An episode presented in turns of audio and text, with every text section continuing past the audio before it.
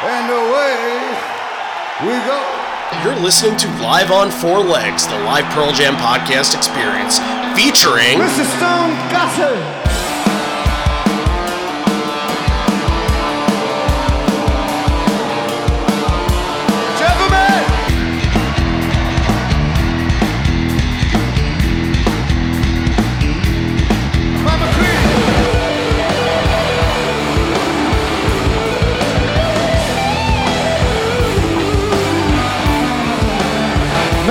Fucking Cameron in the drum.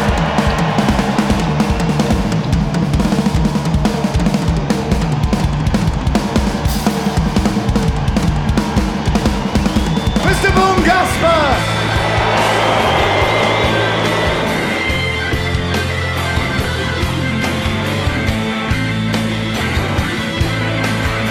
You can call me Al, you can call me Ed, you just, just fucking call me, why don't you?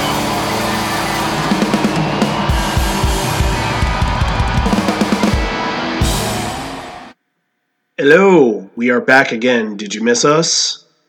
Live on Four Legs podcast with Randy Sobel and Matt Helbig. Hi. Hey. How are you today, sir? I'm well. How are you? Coming coming down from a little bit of a cold, but it's okay. As as am I, and uh, I think we're both a little raspy today. But you know what? We did a show almost 24 hours uh, after we were at a show, so that didn't sound too bad. No, the show must go on. You know, if we're sick, we're sick. We got to keep going. Exactly. We'll get through it, and thankfully, I'm not as bad as I was this past weekend. But, Right. Um, I can breathe out of my nose. Let's let's put it that way. I'm not. I'm not quite there yet. I'll get there though. Need some Zicam or something like that. I've been taking it, man. It's I, I don't know. Yeah. Are you taking Zyrtec too, or what? Yeah, I got all the allergy pills. I'm a pharmacy up here. uh, antihistamine way of life. Yes.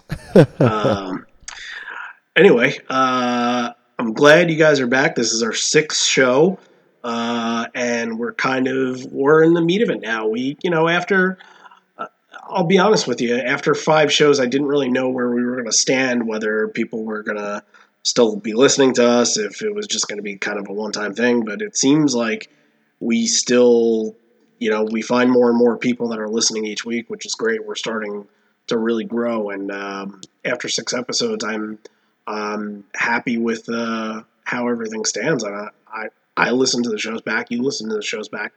You've been liking it, or Yeah, I have. It's it's fun. It's fun to listen back and uh, drive. You know, sometimes you have a lot of long car rides and you wait for episodes to load or episodes to become available. Then you say, "Oh, I have my own episode." So yeah, you listen back and uh, maybe you, you you can figure out ways to make it better. And I think we're getting a little better at it. So we're trying. We're you know it's. I, I think anything that you do like this that that that has creativity and that has people listening and feedback, um, I, I think takes a while to sort of figure out. I mean, I've worked on TV and radio shows for the last twelve years or so, and and uh, sometimes when you start from the ground up, you kind of you're still developing and you're in the stages and you kind of are realizing what people like and what people don't like, you know, and that's kind of where we are right now. And we have a good gauge of, of what people want, what people want to hear, and we want more of that. So, little feedback too. Like if, you were just like, hey, I really liked how you talked about, um, I don't know, talked about black on the last show. Like that stuff is really going to help us, not just with our egos, but with knowing what more we could do for future shows because we're you know i'm constantly trying to look at lists. I have maybe the next four weeks booked up but after that i'm kind of like this it's a crapshoot. We could be doing anything. Um, i'm looking more into doing eras than doing actual shows but if we have good content from those which we will uh, but good suggestions from those eras then you know that that comes from you guys as well as us doing the research. So, you know that that'll go a long way. So, but through through the five episodes, I'm I'm pretty happy with. yeah, absolutely, and definitely criticized too. You went right to the positive and said, "Oh, here's what I did like about it." But if there are things you don't like or things you might want us to change, you know, don't call us jerks or morons or anything like that, but give us some ideas, and, and we're willing to give anything a try, of course. So, And look, I, I, I've had somebody say that um, we our, our last episode, the Berlin episode, was a little over two hours, and that, you know, it was a good episode. It flowed really well, and that's fine. But we aren't going to try to make your week crazy trying to listen to this show. That's that's not our point. We're we're going to try to consolidate. We're gonna we're cognizant of it, and you know we don't want this to be a four hour show because there's a lot of podcasts out there. So little time. We want you guys to be able to listen to it and just kind of have it breeze through. So. With that being said, why don't we get into some stuff, sir? yeah, what do you want to start with? You want to start with the store? Yeah, the store is still open and will be open until Monday, uh, until about midnight on Monday night. Um, that's midnight Tuesday. So think of it this way: it's closing at eleven fifty nine Monday. That's how we usually do it. So That's good to know, Randy, because I still haven't ordered my stuff yet. and Right. I, I got I, I got to order my stuff. yeah, um, but we got to have stuff for if we're gonna go to Last Exit. We gotta we gotta be repping our own, own gear, right? Of course. So um, uh, that that's another thing. I think if we're going to go to Last Exit, anybody that lives on Long Island or the city area, uh, Good Pearl Jam cover band is playing in Patchogue on November second. Uh, we can do a meetup. Love to talk to you guys, see you guys, and we're going to obviously be promoting the show. Right. The venue's uh, 89 North as well, if anyone's wondering. 89 North in Patchogue. Uh, Randy, what was the date? I think November second. November 2nd, 89 North in Patchogue. Yeah, I think I think it should be a good time. Anytime you can hear live Pearl Jam, no matter who plays it, should be should be fun. So uh, back to the store.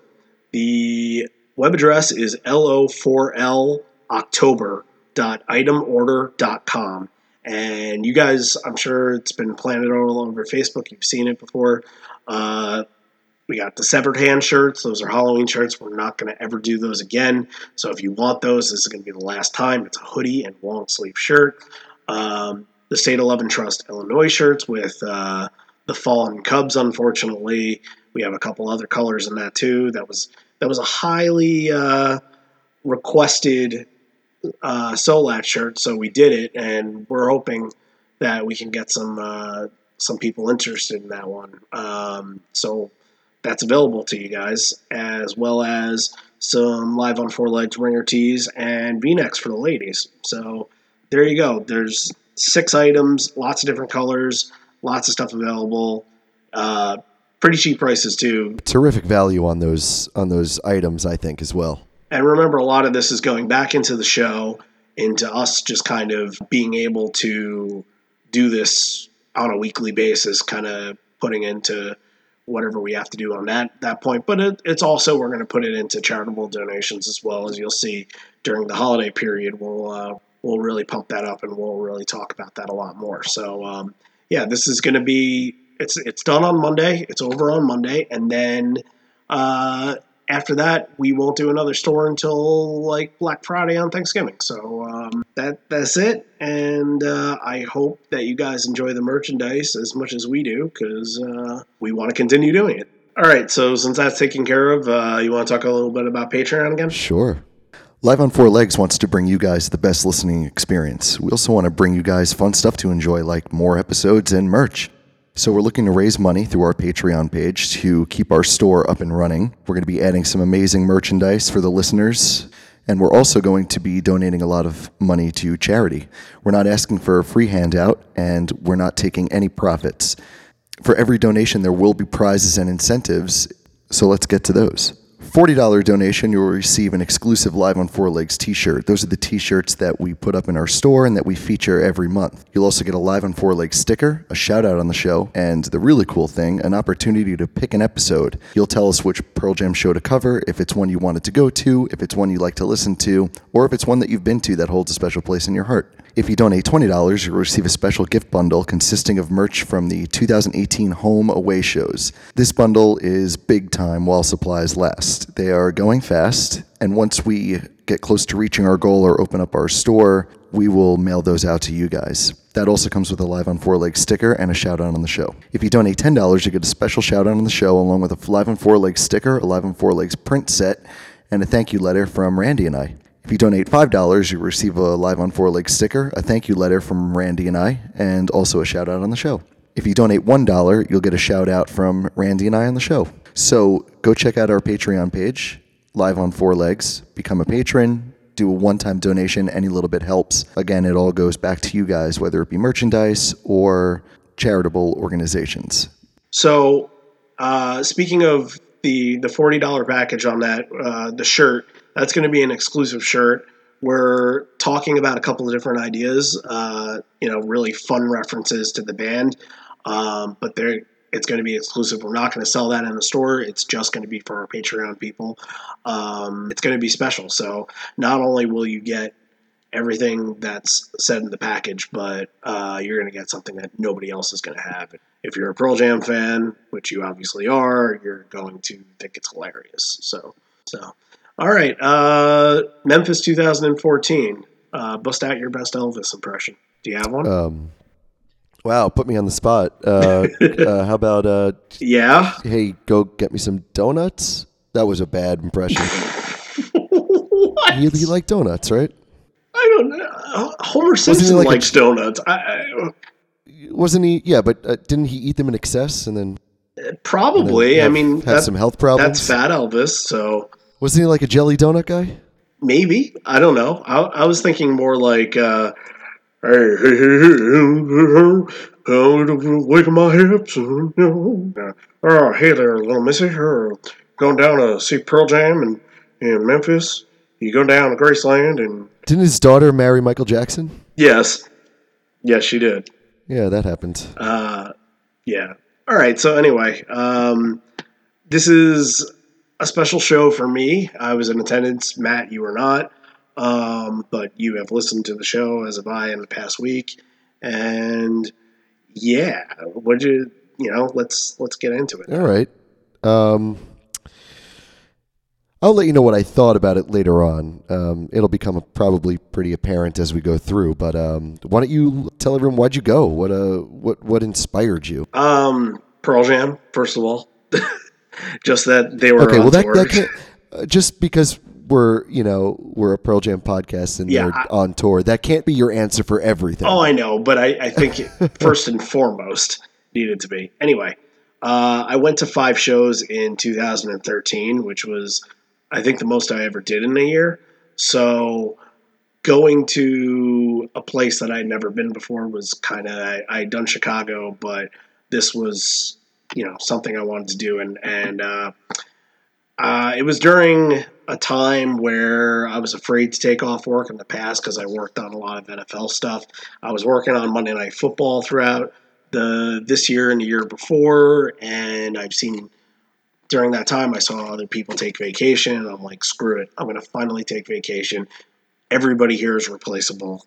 I'm just gonna do it. So I put in for the lottery. I put in for Memphis and Detroit and I was just crossing my fingers. Memphis, Memphis, Memphis, Memphis, Memphis. Uh, I guess I didn't really want to go to Detroit, but if I had to, if I I would have. Um, but I put in for GA and seats in both, and I was able to get exactly what I wanted. I got Memphis GA, and um, you know it was a weird tour because I would have I would have spent the week traveling, but they did Austin City City Limits that weekend before. This was on a Tuesday. They did it that Saturday, and they were going to Detroit, I think Thursday, and then off to like St. Paul, Minnesota, or Moline. That was around that time. Um, in hindsight, I, I, I should have went to Moline and Milwaukee, but you know what could you do? Next time, I'll, I'll have the foresight to say that they're going to play Yield and No Code all in one shot. Yeah, because I can do that. Um, I flew into Nashville, which you keep thinking the show is Nashville, but it is not. It's just yeah, we kept saying Nashville. You know, it, it's if you've never been to Tennessee before, I guess uh, you you would get confused. But I've been to Nashville, Memphis, and yeah, I've been to both. So I don't know why. Oh, I don't. okay. I don't know why I'm getting confused. eh, I don't. All all uh, you know, everything out the window there. So I flew into Nashville because I wanted to see that downtown area with all of the bars like Tootsie's and a couple other places. And honestly, like I'm not a country music person at all, but um, it was so cool to see just that area and that surroundings just being all about music and you know if you talk to bartenders i went to this bluegrass bar and talked to the bartender who like would stop bartending to go sing and i thought that was so cool Yeah, it's not just country music anymore. Nashville's just it's everything. It's really it's really amazing. they kind of at least that woman at the bar i was mentioning people like what about like the country pop country stars like a keith urban or something like that they're like no we don't care for them down here i'm like all right i respect that because at least they're going down the, the traditional route so i'm not ever going to be a country fan but at least i gained a little respect for what the people their interest there and how dedicated they are to it so uh, Right. it was a good experience. So the next day, that was a Monday, and the next day I, I took a three hour drive from Nashville to Memphis, and I was listening to, to Neil Young the whole way. I was on a huge Neil kick at the time, and I, I don't know what really sparked it, but I think I think I bought a Rolling Stone magazine with him on it, and I was reading it during the flight, and I just downloaded like five albums of his and listened to it the whole way. So as influential as influential could be. So since I was by myself, um, my goal the entire day was to just try to make friends with everybody and just try to have as many conversations as possible. And uh, I met a lot of people along the way, and I, it was a really cool experience. And um, I was on one of the lines. The first person that I met, I think, was actually from Connecticut. And not only that, but he used to do construction when the ESPN buildings were uh, uh, under construction. Uh, he was there doing construction at the building, so I probably passed by him a bunch of times. So that was, That's pretty interesting. yeah, so that was kind of cool. And then Yeah. somewhere in there, I met a dude named Crazy Charlie and his wife, and uh, I can't remember his wife's name, but we were online for a couple minutes, and a couple of us were talking. Then I'm like, guys, let's just go grab a beer, and you know, maybe after like a ten minute conversation, we went and grabbed the beer at one of the local bars, and we were there probably for like an hour, just you know, just talking. We were talking a lot of hockey. He's uh, Crazy Charlie. I'll, I'll promote his stuff. I think he works for uh, a radio station called Predneck Nation. Um, Okay. does something with Predneck Nation. It's uh, uh, a Predators uh, fan. Predators, blog. yeah. So Yeah, yeah. he does something with that. I know he was doing it at the time. I'm not quite sure. I should have gotten more information on that, but um, yeah, I just remember talking hockey with him the whole time. He grew up in Jersey, and he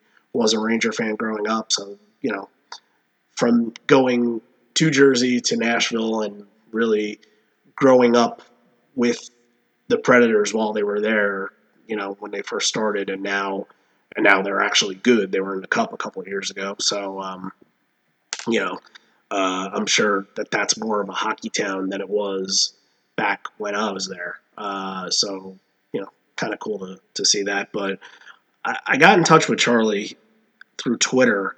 I actually ended up finding him because I had his number and he wasn't responding to my texts and and um, I was I was trying to get a story out of him. I was trying to get something out of him, and all all all I got from him was, "Hey, great to hear from you." And I understand, like you know, shit gets busy and, and whatever, but uh, wish I could have had you know a couple minutes to just you know reconnect with him and say hi, and you know that that will be a theme for me going forward here.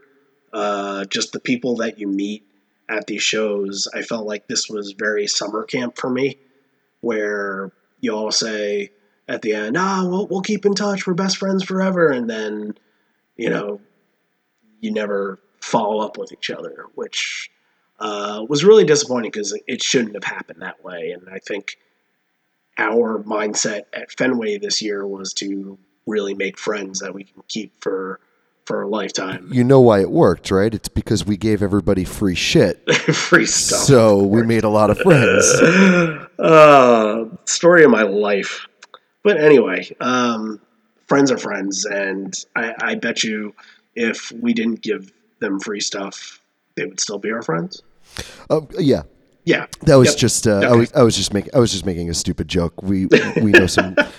They were all pretty great people, Yeah. and uh, I'm I'm very happy to know them, free stuff or not. They uh, they've stuck around. So Absolutely. Yeah. So uh, I ended up selling my ticket to a guy named John, and he camped out that night with a couple of his friends. And uh, yeah, like I wasn't willing to do that. I'm not.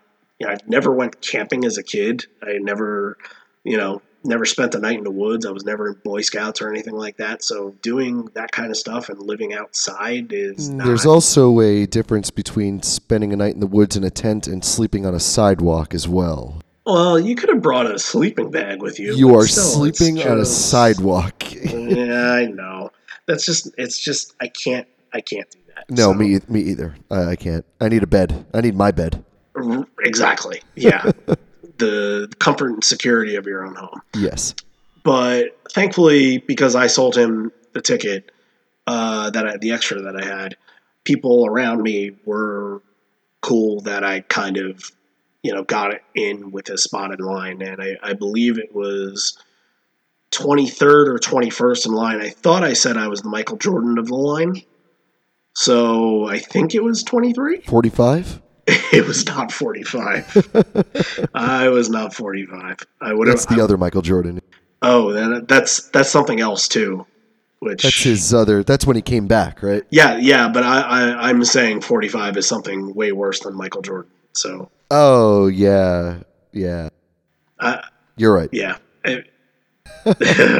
or uh, politics or promise not to talk politics on the show. So um, I think doors opened a little later than I anticipated, and um, the only thing I could think about was because we were drinking beforehand, I had to go to the bathroom so freaking bad. I had broken the seal, and I had to go. And you and you couldn't wait to leave and flow to do it.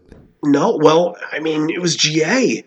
What what was I going to do? I, I couldn't I couldn't do that. I everybody Yeah, well, piss dude, off. it's just, it, it, yeah. So- it, it, it depends on how bad.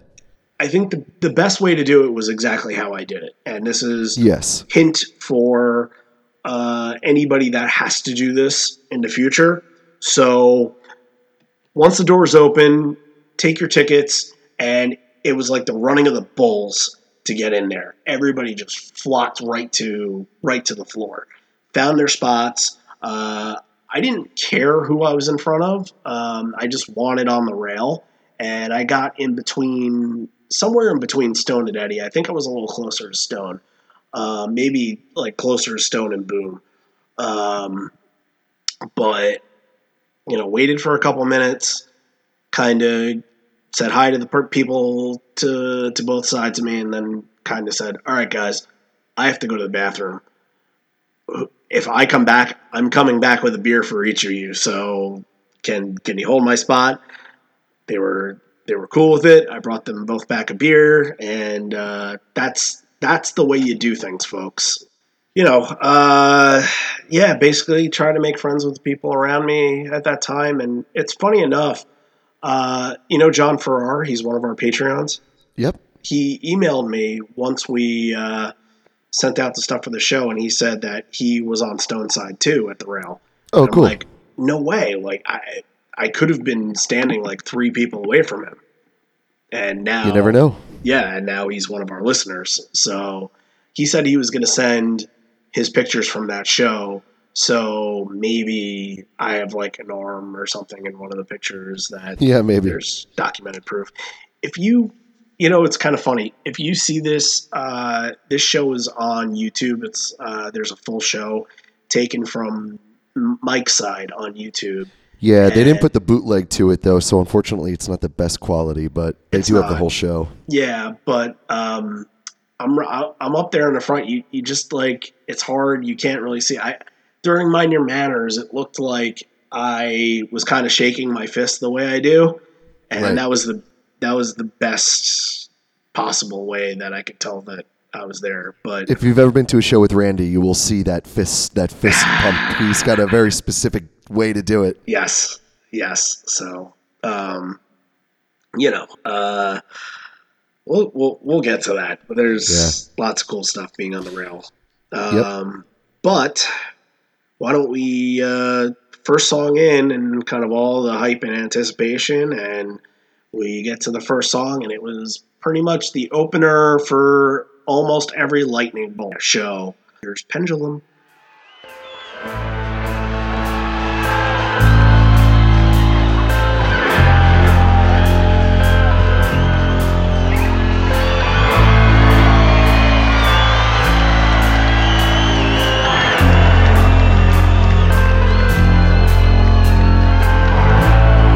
Know what's high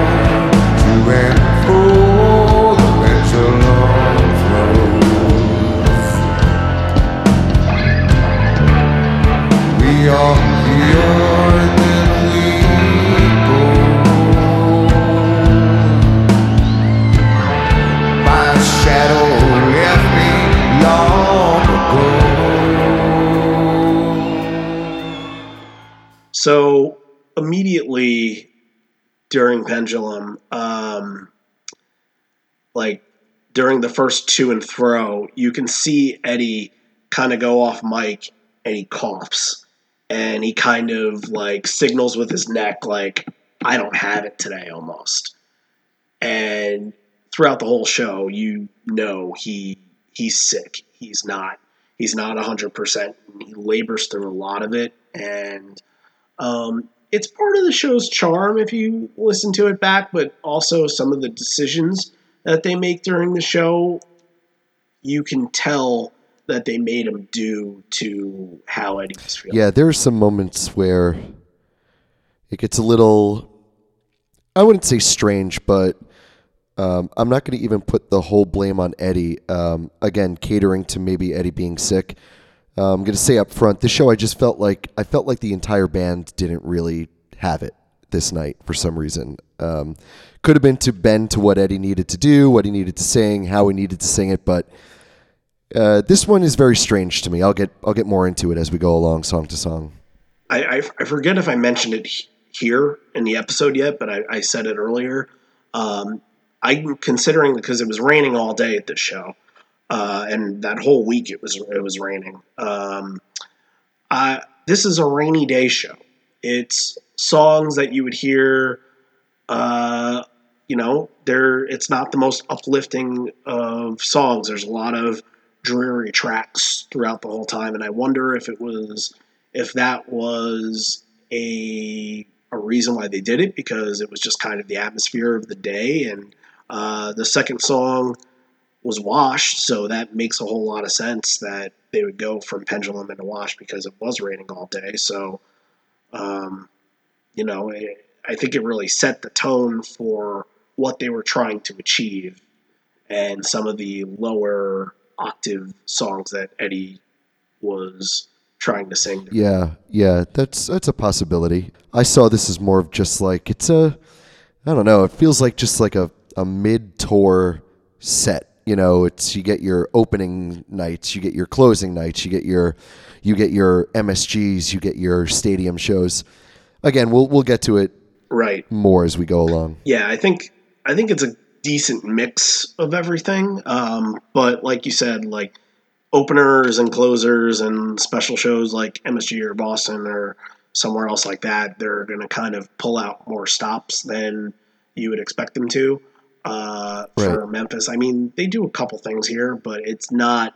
This is not the rarest of the rare shows. It's it's a pretty basic show, but that doesn't ruin what charm it has. Uh, uh, After Wash was low light and um, great performance of low light. I had no problem with this, but it you know considering what we heard from last week's low light, uh, it was nothing like Berlin.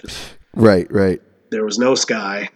And uh, like uh, last week's low light, um, this is kind of back in its rightful spot, or you Yeah. know, the spot where I like it. Even though I said I don't mind where it really goes, uh, but this is my favorite spot. I, I kind of agree, and I think this once they really got into the three song open, um, they uh, they started using it here. I think it was more of a a post even flow cool down for a while, and that's why you wouldn't hear it as often. But once they started doing the three opener slash uh, slow song uh, open in a row, low light became. That's when they really around this time mixed low light into the set a little more. Right. So right. after low light is why go, and this is you know the kickoff into the set. And um, the one thing I have to say, just from watching, uh, what kind of bass is Jeff using during the song? Because I I love the type of bass that he has, Matt. Do you remember?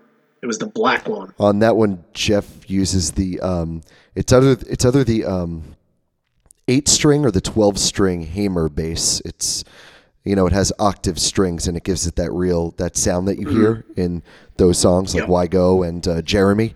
It's because each each string has one or two other strings right. right. below it uh, that you strum at the same time and Like it gives it that octave. like the 12 string guitar. Exactly, yeah. Yeah, So it gives it that sound, and it sounds amazing. And I don't think they ever put those into production ever. I think Jeff has the only ones.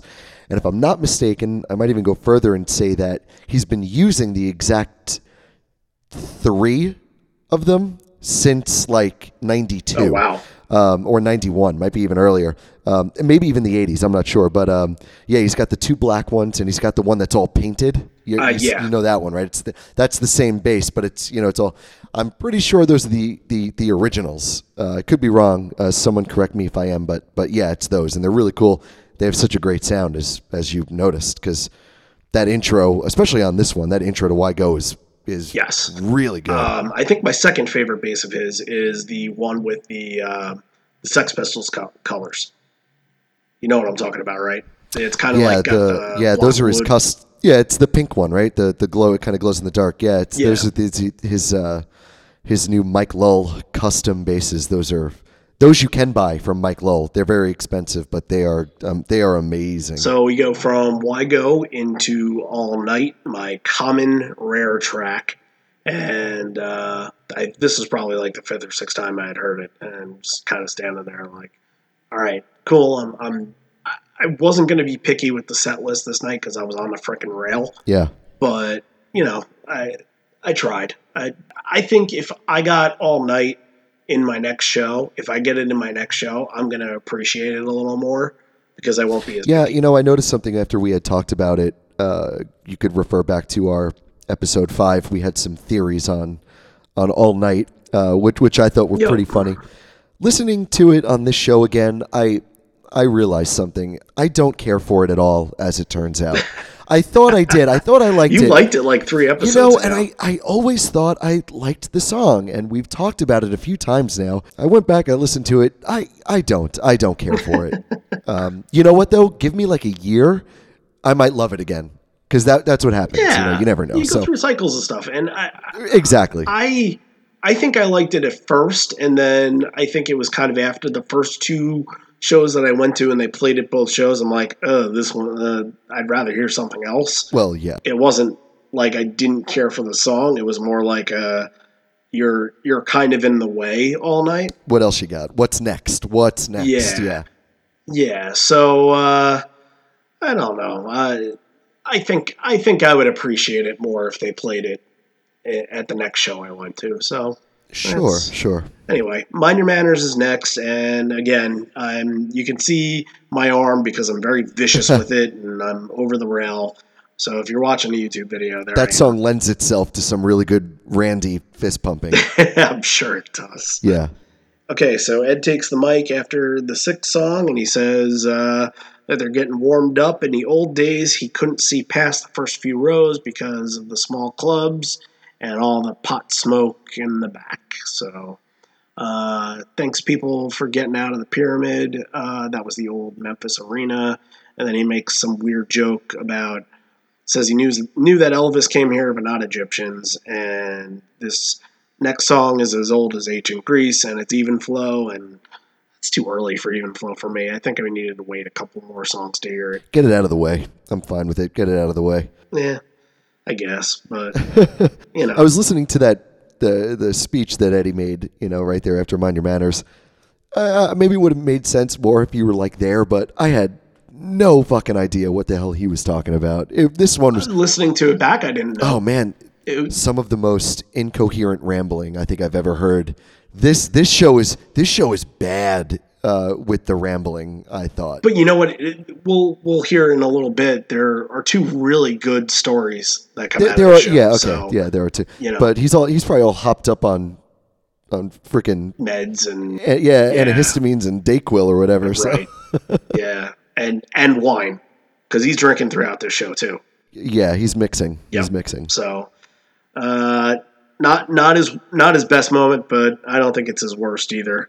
Uh, Even flow into an improv song. Um, still to this day, we don't know what it is, but we're gonna play it for you just because it's never been played since. So make of it what you will.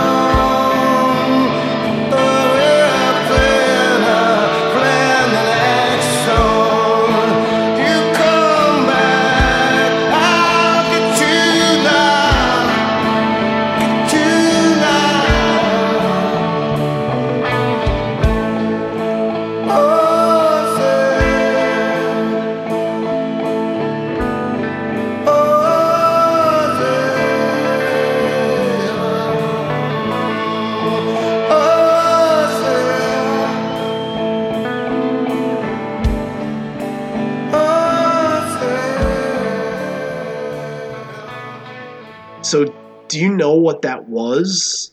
I I do know what it was. What? What? What is it? It was really bad. Oh, God. It's not good. I'm sorry. I that was that was like a Statler and War, War, yeah, War, Wardorf. Uh, I can't say his name.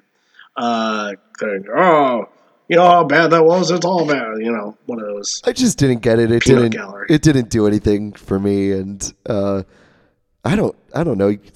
There's some bands that just shouldn't improv. I think. I don't. I'll get don't you know. back. I'll hold you close. I'll make you not want to ever go. I'll get you now. That sounds like almost kind of like the follow up to Porch. It sounds kind of rapey. I don't. I don't know.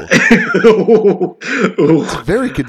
Is that like a Kavanaugh theme or something like that? This is not a sports show. This is not a political show. Disclaimer all over It's the place. both. Oh God. oh boy. Yeah, I, I'm not. I wasn't really crazy for it either, especially for what followed. Uh, the segue was fine into Lightning Yeah. Bolt, but I'm like, okay, kind of slow into something a little more upbeat. This is a good time for MFC. Damn it, right? Ooh, I didn't think about that. That's yeah. That's that's a good point. Yeah, I like You that. know, it, it felt like Lightning Bolt was way too obvious Uh, for this spot. Yeah, obvi- uh, is obvious. Yeah, maybe obvious is the word. I, yeah, I, I'm. I agree with you. I agree. or it's just kind of or, or because the improv is something that's unknown and you you kind of don't know what you expect and what you get from the intro usually from MFC is the untitled intro which I love I think it's great right. um, but it's also something that doesn't come up very often so if you're getting this improv that you've never heard before then you're hoping that the follow-up is something that you also don't hear often and to get lightning bolt which is the second most common song Yeah, that's off uh, of that album that's- just oh, that's an interesting take on that. Uh, I I kind of like your your theory on that. That's that's interesting. yeah I, you know we hear lightning bolt all the time, so it just I, I thought it would lead. It, it's kind of like the "Don't Forget Me." I, we we had mentioned it. I think it got cut from a show, but when Chili Peppers played "Don't Forget Me" at one of their shows, they did this whole big lead up, and you thought it was something really good that was about to happen, and then they go into literally my least favorite song. Yeah, you know what? They tend to do that too. They tend to like take a few improv jam sessions and build up this moment into, you know, like Californication or something. You know, you know it's what's going to happen. That's what they do. But I agree. Like, hey, do an improv and then be like, boom, here's Here's something here's you've never heard before. yeah, here's big wave. You know, I don't know. We have to find a show that does Big Wave and Brain Jay in the same show. yeah, right. If if it's ever happened, maybe maybe at some point during the Avocado tour. And then both of our heads can explode and exactly. yeah. Exactly. Those are the only two snippets we played the whole entire show. uh, Ed's voice isn't 100%, and he's. He labors during Lightning Bolt. He kind of passes by a verse or two at the end and just kind of, you know, speaks as, and you, you can tell he, he's, he's not there. Uh, but he thanks the people for making him feel better and uh, says that he recorded a song off the last album with a cold and asked when asked if they should redo it. Brendan O'Brien probably told him it sounded good. It sounded like there was a strain that he appreciated. So Right. uh, that's kind of what we got this night. And he said he shook a lot of hands at Austin City Limits, but he doesn't think it's Ebola. So He's not sure though. not sure, but doesn't think. Yet if they play Crazy Mary later and they want to pass a bottle around, they, he can he can use the help during that song, which was kind of a he doesn't tip his he doesn't tip the set like that Right. which I thought was interesting. But you know, cool. We're getting Crazy Mary later. Great. You know, I think he's just kind of making a joke, like making light out of, hey, I'm I'm, I'm not feeling the greatest, so let's let me Sure. just lighten the mood. You Yeah. know, Yeah, agreed. Uh, that segues into sirens, and uh, we have si- We're going to deal with sirens in the next show, and I, I had a whole thing that I wanted to do about it here, but uh, one thing I will mention is I, I really like the ending of sirens in this one because they kind of continue on with the ah ah, and it's kind of like a mini version of what they do with black. That I like. yeah, yeah. I just, you know, my thing with sirens is, in like you said, we'll get into it again next week, but um, yeah, I think we'll get into it. you know, it's just, uh, I don't know. Sirens to me was always just, it's it's a song. It's it exists. It's there. Standard, middle of the road to me. It's. Uh, I know a lot of people really connect with it, and a lot of people really like it. Uh, I don't feel that at all uh, for it. That, that's just me, though. Yeah, my I guess I'll mention this now. My thing is that after that song was released, every ex that I had and as well as my current fiance has liked the song. So when Jillian got into it, it was like one of the first Pearl Jam songs that she got into.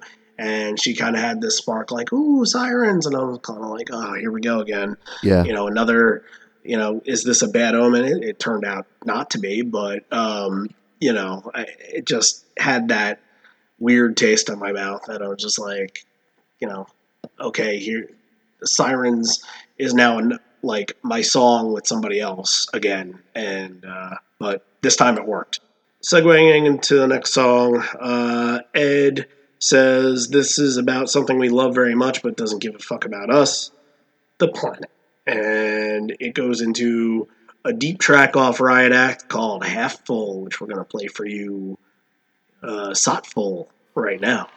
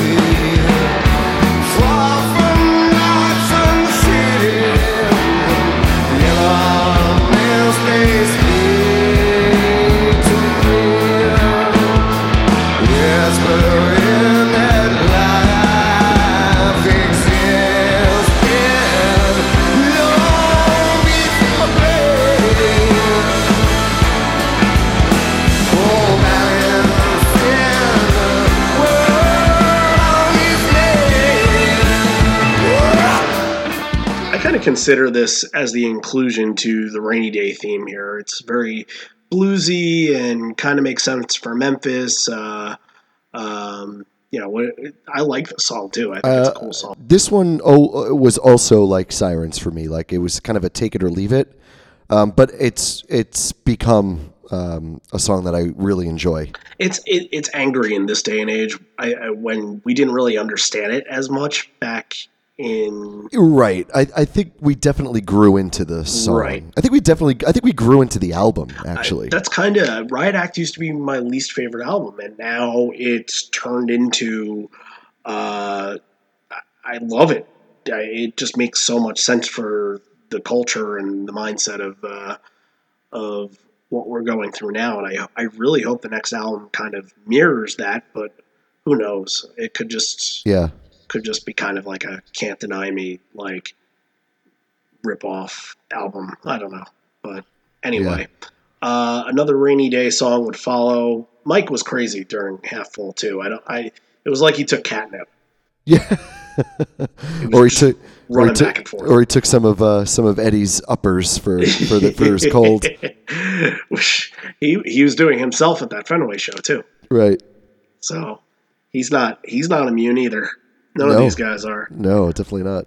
Uh, next is Garden, and I hadn't heard Garden in a long time before this night.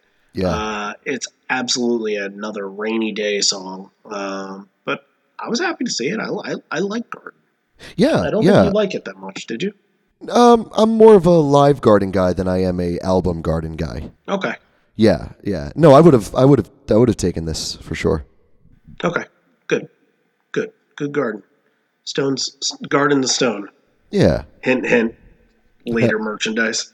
Uh, next, he said he asked about the serious collectors at first, but then he asks Matt if he went to Sun Studios, and uh, let's just play the story because it's freaking hilarious. Uh, how, how many of you good people consider yourselves serious collectors?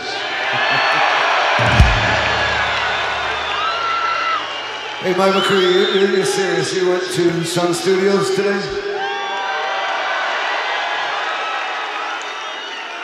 Ah. Did you go to Sun Studios? I, I did go, yes. Confirmation, he did go. Matt Cameron went too. We went and we got a super quick tour and took some pictures. Oh, nice. There's a funny story about it, There is? really quick. Yeah. Apparently, the drummer for Pearl Jam was there the day before.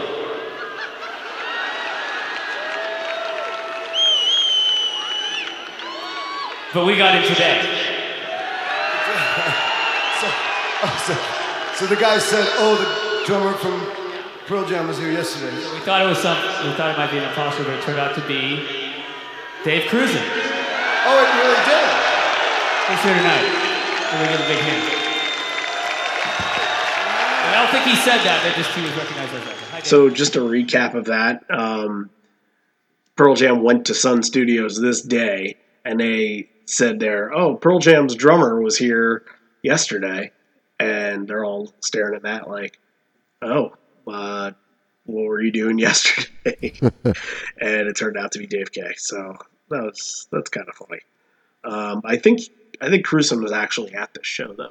I think they mentioned that Krusen was he was there. Yeah, Yeah, yeah. So uh, this leads into another really funny story from Ed about uh, how a bouncer was talking said said that he looked like Eddie.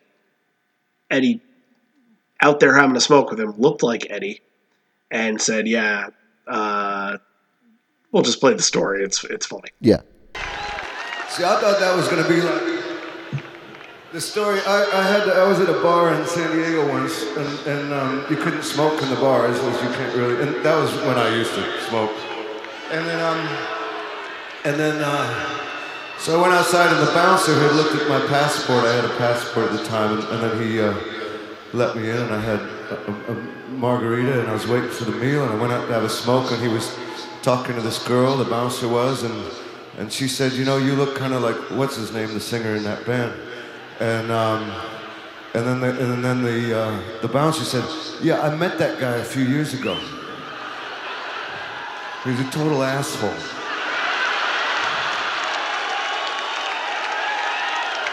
And he said, and he said, and he's shorter than you to the girl.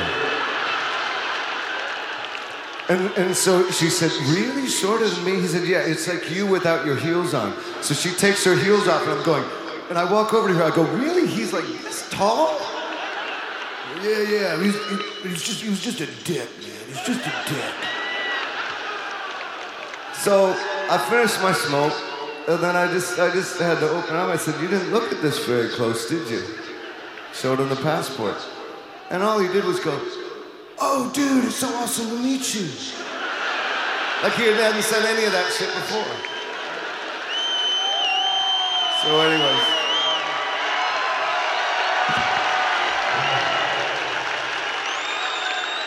So uh, I, I, I went home with the woman wearing her heels. That's just how it happens when you're. that part's not true. Oh, and I married her and we have two kids. Yeah, sure. Don't let the truth get in the way of a good story. Speaking of good stories, uh, this is going back to one for all you serious collectors.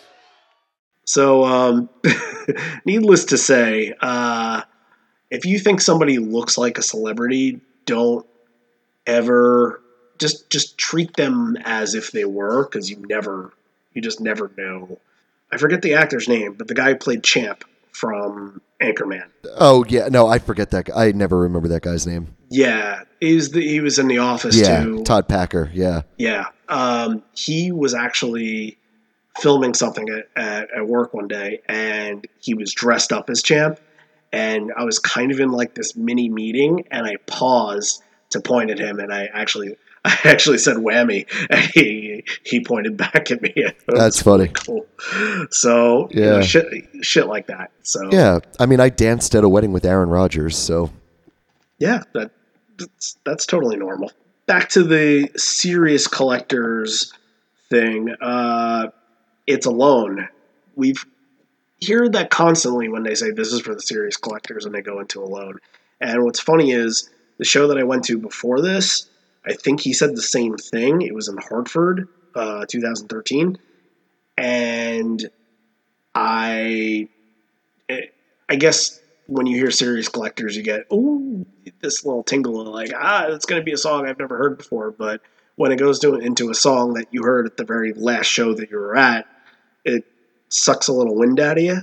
yeah. Although I like Alone, I love Alone. Yeah, I was just gonna say this is. I understand what you're saying. You know, uh, maybe hoping for something else, but man, I love Alone. I mean, it's it awesome. goes back it goes back into the the all night thing. Like you know, after you hear a rare song too much, it loses the luster instead of I don't feel that way about Alone, and I and I don't want to compare it to I feel All less Night. about I no, I, I don't want to either, but if say the next show that I went to they played alone, I would be like, okay, it's time to it's time to find another rare song for Randy to hear. I'll take it though. I mean, I it's it's such a great live song. Um, I'm greedy. I like I like my stats. Uh, I like my numbers. I, I know you like your numbers and you like your stats, but for me, man, I I hey, I love the song, so I I don't care if I hear it every time I see him. I it doesn't change that I love the song and I love to hear it. I guess I guess what I'm getting at here is it's less of a shock face. Oh yeah, well yeah, they'll start turning- they'll start playing it and you're not going to be shocked, but Right. yeah, I remember in Hartford turning to a friend of mine, and we were just both like giddy as hell. Like, holy crap, they're playing alone. Like, we thought we'd never see it, and then they do it again, and it's just kind of like, yeah, okay, you know. So, uh, wish list and giving a flyer next. We don't have to spend a lot of time on them. I think this is the first show where we've covered wish list, so yeah, yeah. it's not really one of my favorite songs. It's but not even close to being even a song that I enjoy, but yeah. again, we don't have to we don't have to talk about it that often. So the next song gets dedicated to Sun Records and vinyl. And Yeah, nice little tribute here for for uh, for the best form of listening to music, in my Yep. opinion, as people Yep. know. Uh, Let the Records Play is is the first. It's like the younger cousin of Spin, Spin the Black Circle. Um, it feels like such a Springsteen song to me. It's it's just uh, Uh, it just has that vibe where you know he, he's singing like Bruce in it. I just yeah, it's I don't know. I honestly I just don't think it's I don't think it's really a good song. Um, you know, um, I don't think Eddie sounded good on it at all. I don't think the band's really sounded that good playing it. No, Um, when you get into this is what the ninth or tenth track on on Lightning Bolt. When you get that deep into an album with, uh, you know, songs that other people favor on it that are more popular, this is just it. it it's it, it lulls a little bit. So that's why I'm really. He did sing like Elvis in it though. I can't obviously can't mimic it. But I don't I don't care about that. I know, but it was just, You know, it was it's just like- funny.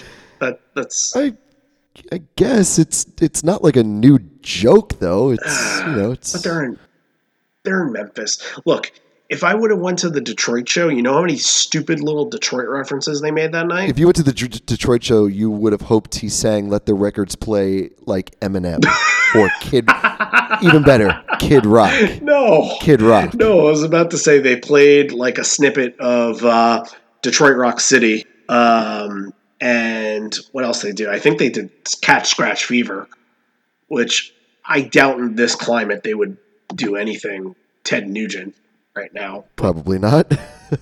Um, and uh, you know, those are very typical Detroit things for a rock and roll band to go to Detroit and do. So I'm glad that I'm happier that I went to Memphis and got like one one line of Elvis rather than so, a lot of Detroit. so then, so then, in, in in you know, going off what you're saying, then do an Elvis song. no, no, I'm good. Yeah. I don't like Elvis. Oh, I love Elvis. Nah, How do you not like Elvis? Oh, you're out of your mind. because I just don't. It's just I don't know. It, it feels. I don't know. I just I've just never liked Elvis. I've never liked the idea of Elvis. I don't like you know people that are obsessed with Elvis are a little bit out there for me. Uh, I, I I knew somebody in college whose father was an Elvis impersonator. Yeah, I've worked with a couple Elvis impersonators before. They're freaking strange, man. They're characters. They're, They're characters. but it's funny because like they get to pick and choose what which Elvis they are. So they can either be like hip shaking hound dog Elvis, or they can be like Full out Vegas show Elvis. yeah, right. Or some of them I think are like the beach Elvis. Oh. Maybe Yeah, maybe some are like, military uh, military Elvis. Yeah, Blue Hawaii stuff like that. Right. Yeah, yeah. Was that better? You're, Did they do it? You know, Randy, you, you sound just like Eddie Vedder when you do your Elvis impersonation. There's literally no difference between Eddie Vedder and Elvis, so you might want to reconsider your hate for Elvis because between him and Eddie, there's not really much of a difference. I beg to differ. All right, we're gonna take a break from talking, and and and um, you can you can hear you can hear the black circle being spun in this one. Oh, let's spin it.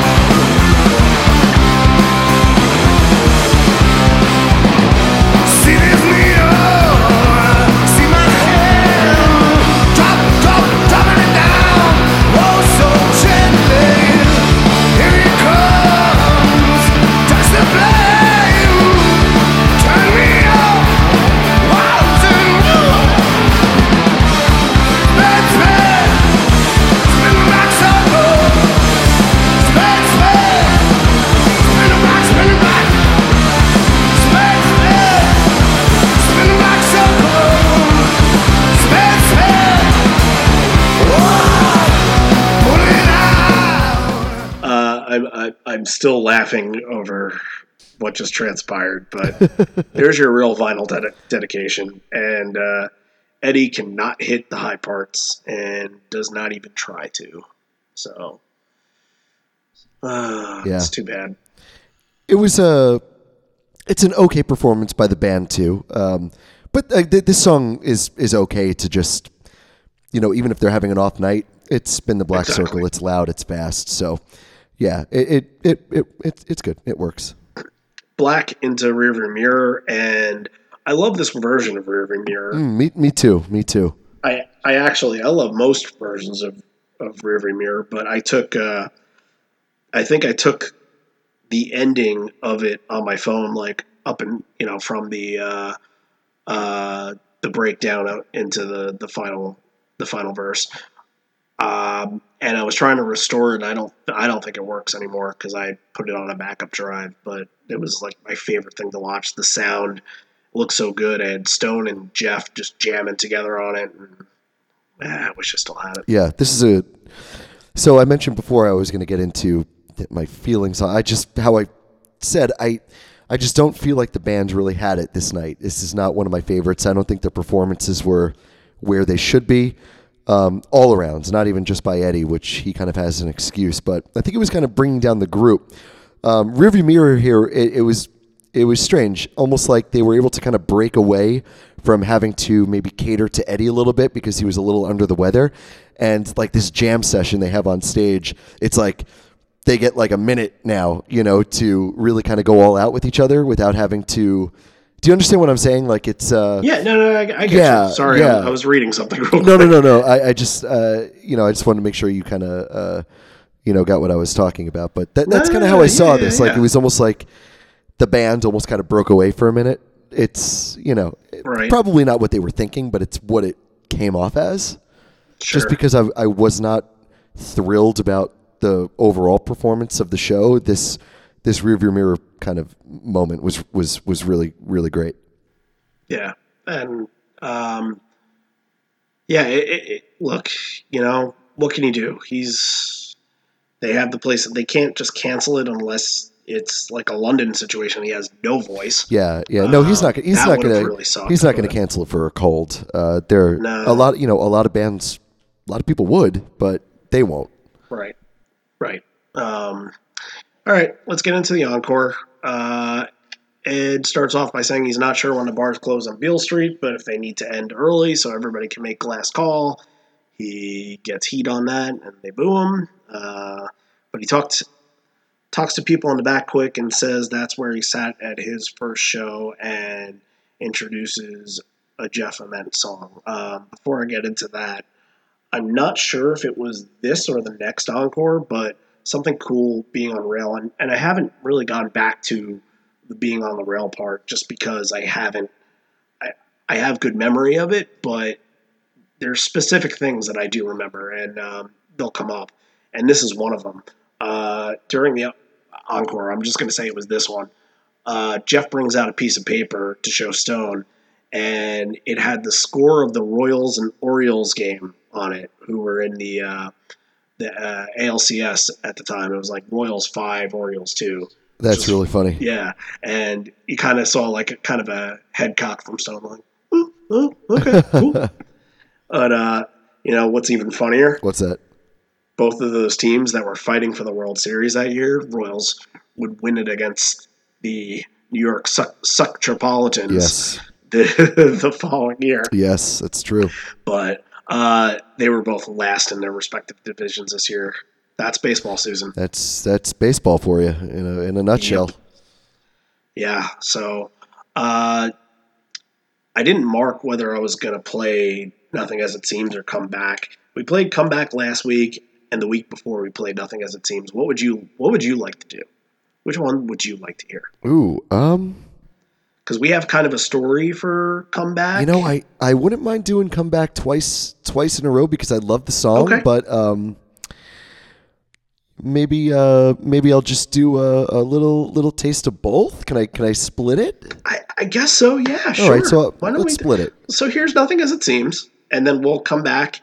We won't talk about that as much. Uh, we'll come back and we'll talk about come back. So nothing as it seems here.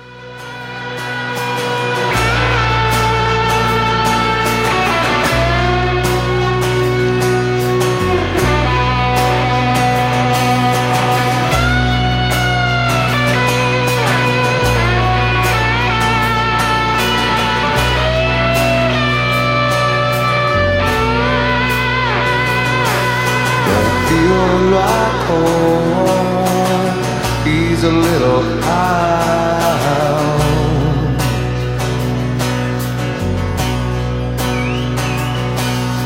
And all these words alone, there's nothing like a poem.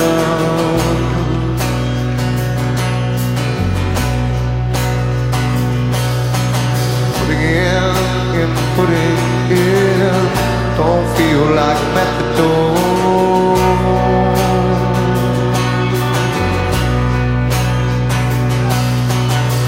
Scratching voice all alone. There's nothing like your baritone.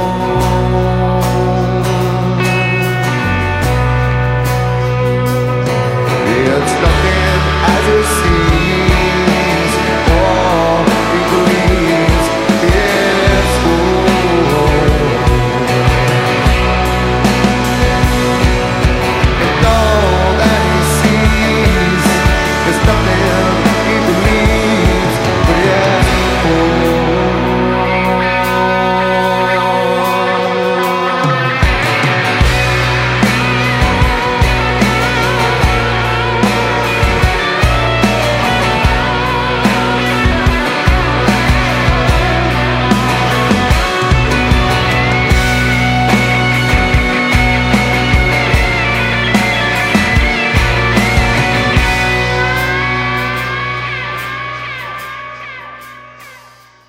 I, I was very excited to hear Nothing As It Seems.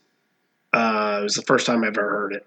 So I was very pumped, but it fits, again, the rainy day, a little bit dreary uh, tone of the show.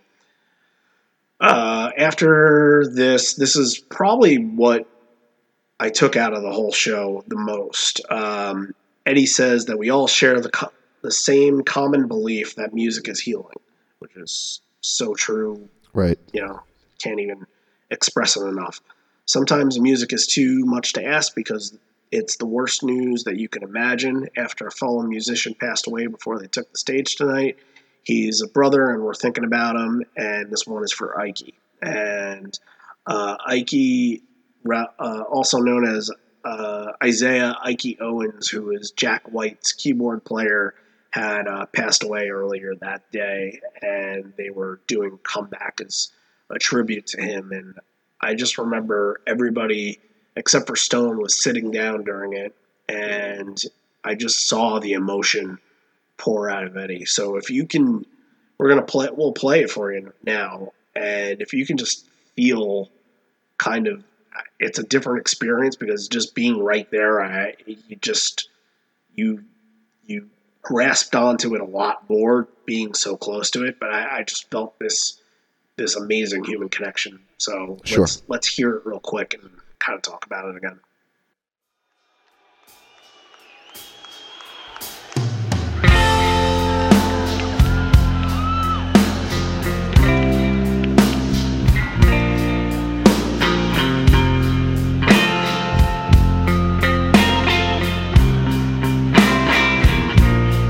If I keep holding out,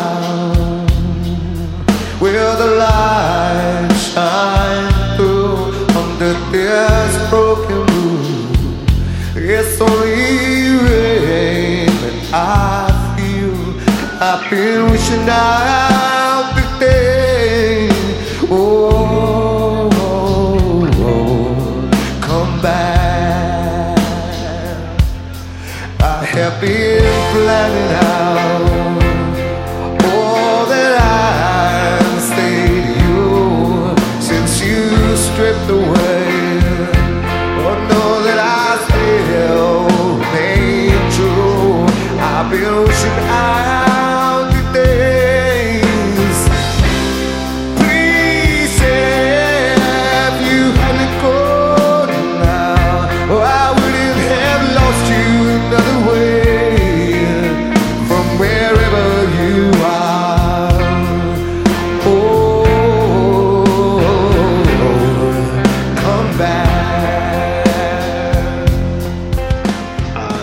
kind of like last week when we talked about this song and how just you they can't play it without some kind of emotional attachment to it, and that's what makes it so special.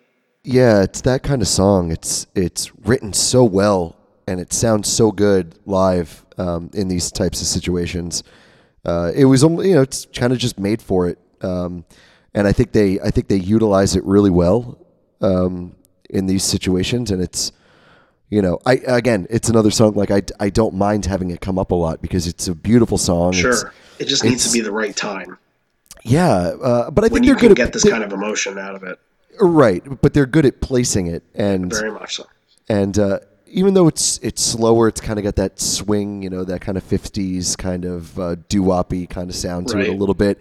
Uh, but it's beautiful, and it's and it's still really catchy. You know, it's Agreed. yeah, Yeah, I, I. But there's the thing. I think my opinion on this song before I saw it in this moment was just kind of, I just would pass it by. I, you know, no, Yeah. no real opinion.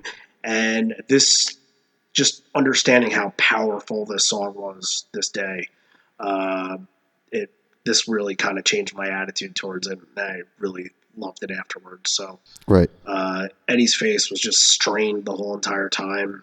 You know, again, not really like Berlin, where it was more of a personal connection. It was still personal, but uh, the crowd was definitely there for him on this one too. So, right. uh, you know, really just powerful, powerful performance of, of this one. Uh, it goes into elderly woman, and the clou- crowd was very good for it. That is my note. Uh, into evolution, which I like. Evolution being that uh, play a couple slow songs in the encore and then hit evolution, and that kind of kicks off your real like, hey, we're gonna drive it home for the next couple songs. Right, right. I think I think I think this evolution is one of the um, better performances of the entire night too. And normally it doesn't stand out as that kind of song because it's done all the time. But like I said, I didn't really think the the band was in it as as much as they usually are. Um, that evolution stood out to me as a as a really really good good performance. Yeah, I'm uh, with you. night. I'm with you on that. I, I think that uh, that they were really tight on that, and it, it felt like the right time after you know that downswing of come Right. back and elderly woman. They needed to really kind of bring a really good pick me up, and that that really worked for that moment. Um, did you catch on the video? I don't know if you watched this during the video, but during the hall- hallelujah part, Yes. Jeff and Mike stick something in each other's mouths. Yeah, and now they're they're singing on the same microphone. But what I it was, what the hell did they do? It was like a blink and you miss it type moment, and I I missed it, and I thought I saw it, but I don't. I didn't go back and look. I'm not sure. Yeah, um, it was either they traded picks or traded gum. It was Yeah. weird. I don't. I, am gonna look. I'm gonna look it up again. Nice, nice to know that the band is this close, though. Oh yeah, absolutely. Uh, all right, moving forward. Uh, Ed funny, mentions Krusen again, but they like Dave, but they have Matt Cameron, and this goes into a song that I believe they recorded with Krusen. And before we're gonna play it, but before we play it, this song is cool because uh, a couple people down from me was a kid. He must have been 14 or so at the time, and he had a saw. He had a sign with him that says, "Today is my birthday. Play Breath." And I, you know, I think I mentioned something to the kid beforehand, and I was just like, "Hey, you know, hope you get your wish." You know, kind of thinking to myself, like, "Yeah, Breath would be cool. Maybe this isn't like the spot for it tonight, but uh, just because it it's rarely played as it is." But I, the when I heard the first the chord being played, my head immediately turned to the left of me to see this kid jumping up and down. absolutely losing his mind. Yes, like it's Yeah. it's an N64 on Christmas, but better.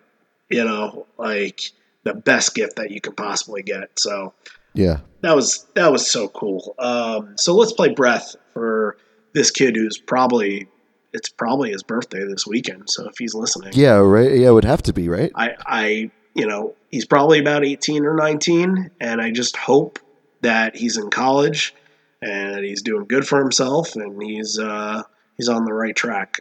And I hope, Yeah. I hope he's still a Pearl fan. Yeah, absolutely. Has to be, right?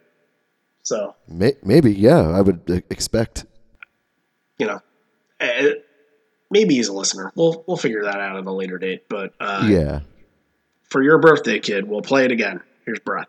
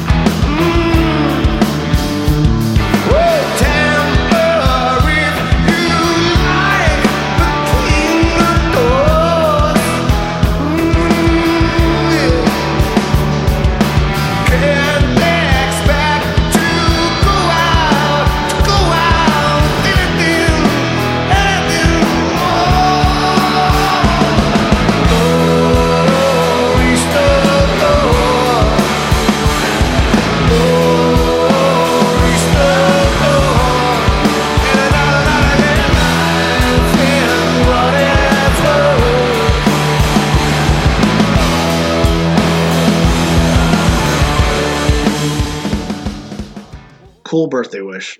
You know, that's anybody that is like a story for all time. And I actually asked a couple people that I ended up bumping into on uh, the boards that said that they were in uh, the rail. We'll get to a, a couple of them later. Uh, I asked them, like, do you remember the kid with the breath sign? And they said, sorry, no, I don't. Um, but, you know, uh, hopefully he's out there enjoying his birthday this week. So, but later, like during Rockin' in the Free World, Eddie was kind of saying hi to people, and the kid showed him his sign, and Eddie had this face like, "Oh, it's your birthday! Happy birthday!" And then like kind of paused and took two seconds.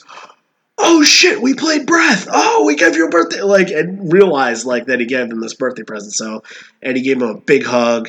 He signed his. Uh, he autographed the sign, and he gave him a tambourine. So I mean, you know, like that's what you get with this band. They they notice stuff like this, and they will. I I think Breath was on the original set list, so In this case, they they didn't notice this. It was a, just a really fantastic coincidence, but uh, that's you know what? That's even better. That's that's right. great. So uh, he was legit happy for the kid. So again, I hope you're in college, kid, and I. You probably don't remember me, but I remember you. And uh, happy birthday this weekend, and you know maybe someday you'll listen to this. Who the hell knows? So, or if you know the kid, reach out to him. If yours, he was with his father, I believe. So maybe his dad listens. Who knows? Uh, Porch closes the first encore. Uh, it was kind of the intro. You know how they kind of do it quiet. This one was really quiet. Right. Um, I wonder if it was due to Ed's voice or not, but uh, you know, it, it sounded like it was breaking up the whole the whole night did. I we don't have to repeat it a million times to to make them feel bad or anything. Yeah. But uh, the lanterns were swinging in full effect as they were doing during this tour. Uh, Ed gets on the bar- barricade, but it's to the left of us and not near us. So we apparently picked the wrong spot to watch the show. Try again next time. And uh, here we are at Encore 2 after Porch. Um, Ed introduces the band members and says that they played some older ones tonight, which they did. They played a lot of, you know, Alone and Breath and uh, a lot of stuff from Ten Garden. So it was an older night, but had some recent stuff. It had lightning bolt and stuff in there too, so it had a ton of different stuff. Um, but he says he remembered going up to Seattle and listening to some of the music and demos up there. Mentions Temple of the Dog. Says Stone and Jeff write like no one that he's ever heard before, and it still amazes him to this day. And it leads into another one that's from Ten, and it's literally if you turn on the album and had never heard Pearl Jam before, it would be the first Pearl Jam song you hear. Because once upon a time, I could I could love this song because I do. So. Yeah, once, twice, three times upon a star. Um, I, Yep. I, I also love it. this is this is why I, I feel like this is. Uh, did we talk about it last week? That this is great in any part of the set. Yeah, and it never gets old. I don't know. I like it. I like it. Yeah, I'm I'm with you there. Um, Ed says the next one he has a bottle just for the front row as he tipped his hat earlier in the night and said that they would play this. And there she is. It's Crazy Mary. Um, but I have an amazing story about this. Um, so obviously, like they always do with the rail, they uh, pass out the cups, and they're passing all the cups around, and I get a cup, and the wine is going from left to right. I'm on Stone's side, so it's starting at the other side. It's starting by Mike. So they start pouring the wine for everybody, and slowly but surely, you know, obviously skips Breath Kid, who's like 14 years old. I, I hope they skipped him, but who knows? Um, that reminds me of a really funny. I can't I can't remember what show it was, but Ed was uh, passing wine around the same way and said, "Why don't you give this 12 year old kid his first uh, drink of alcohol at a Pearl Jam show? I'll never forget it." So Yeah, or- I can't re- I can't remember what show. It was. or he'll forget it immediately and pass out. exactly, you got the worst world's worst parents. yep.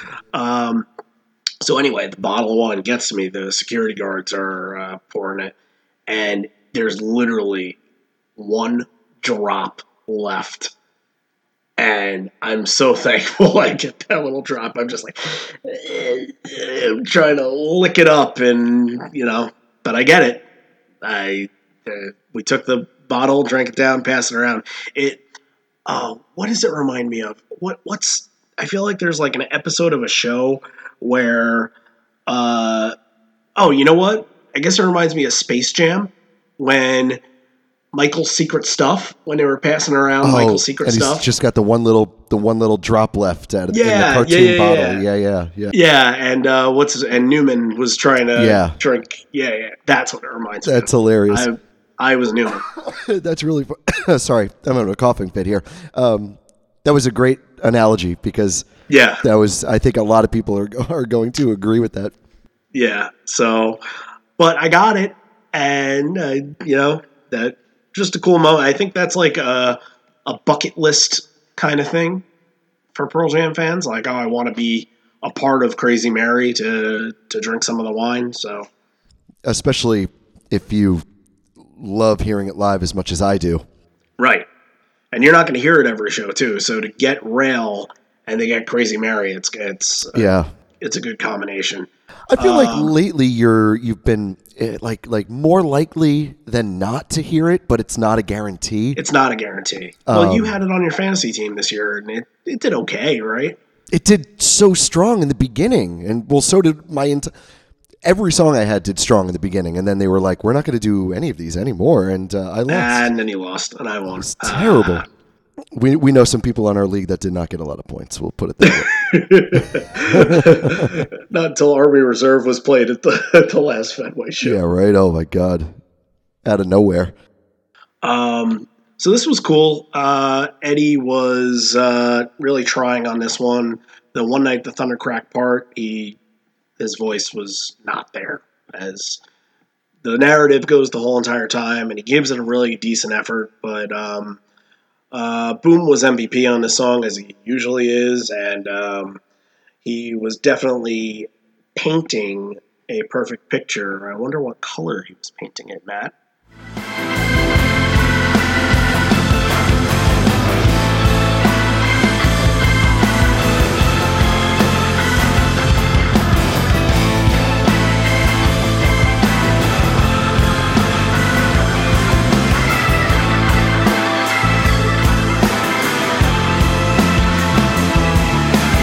Little homage to the to the Stones there.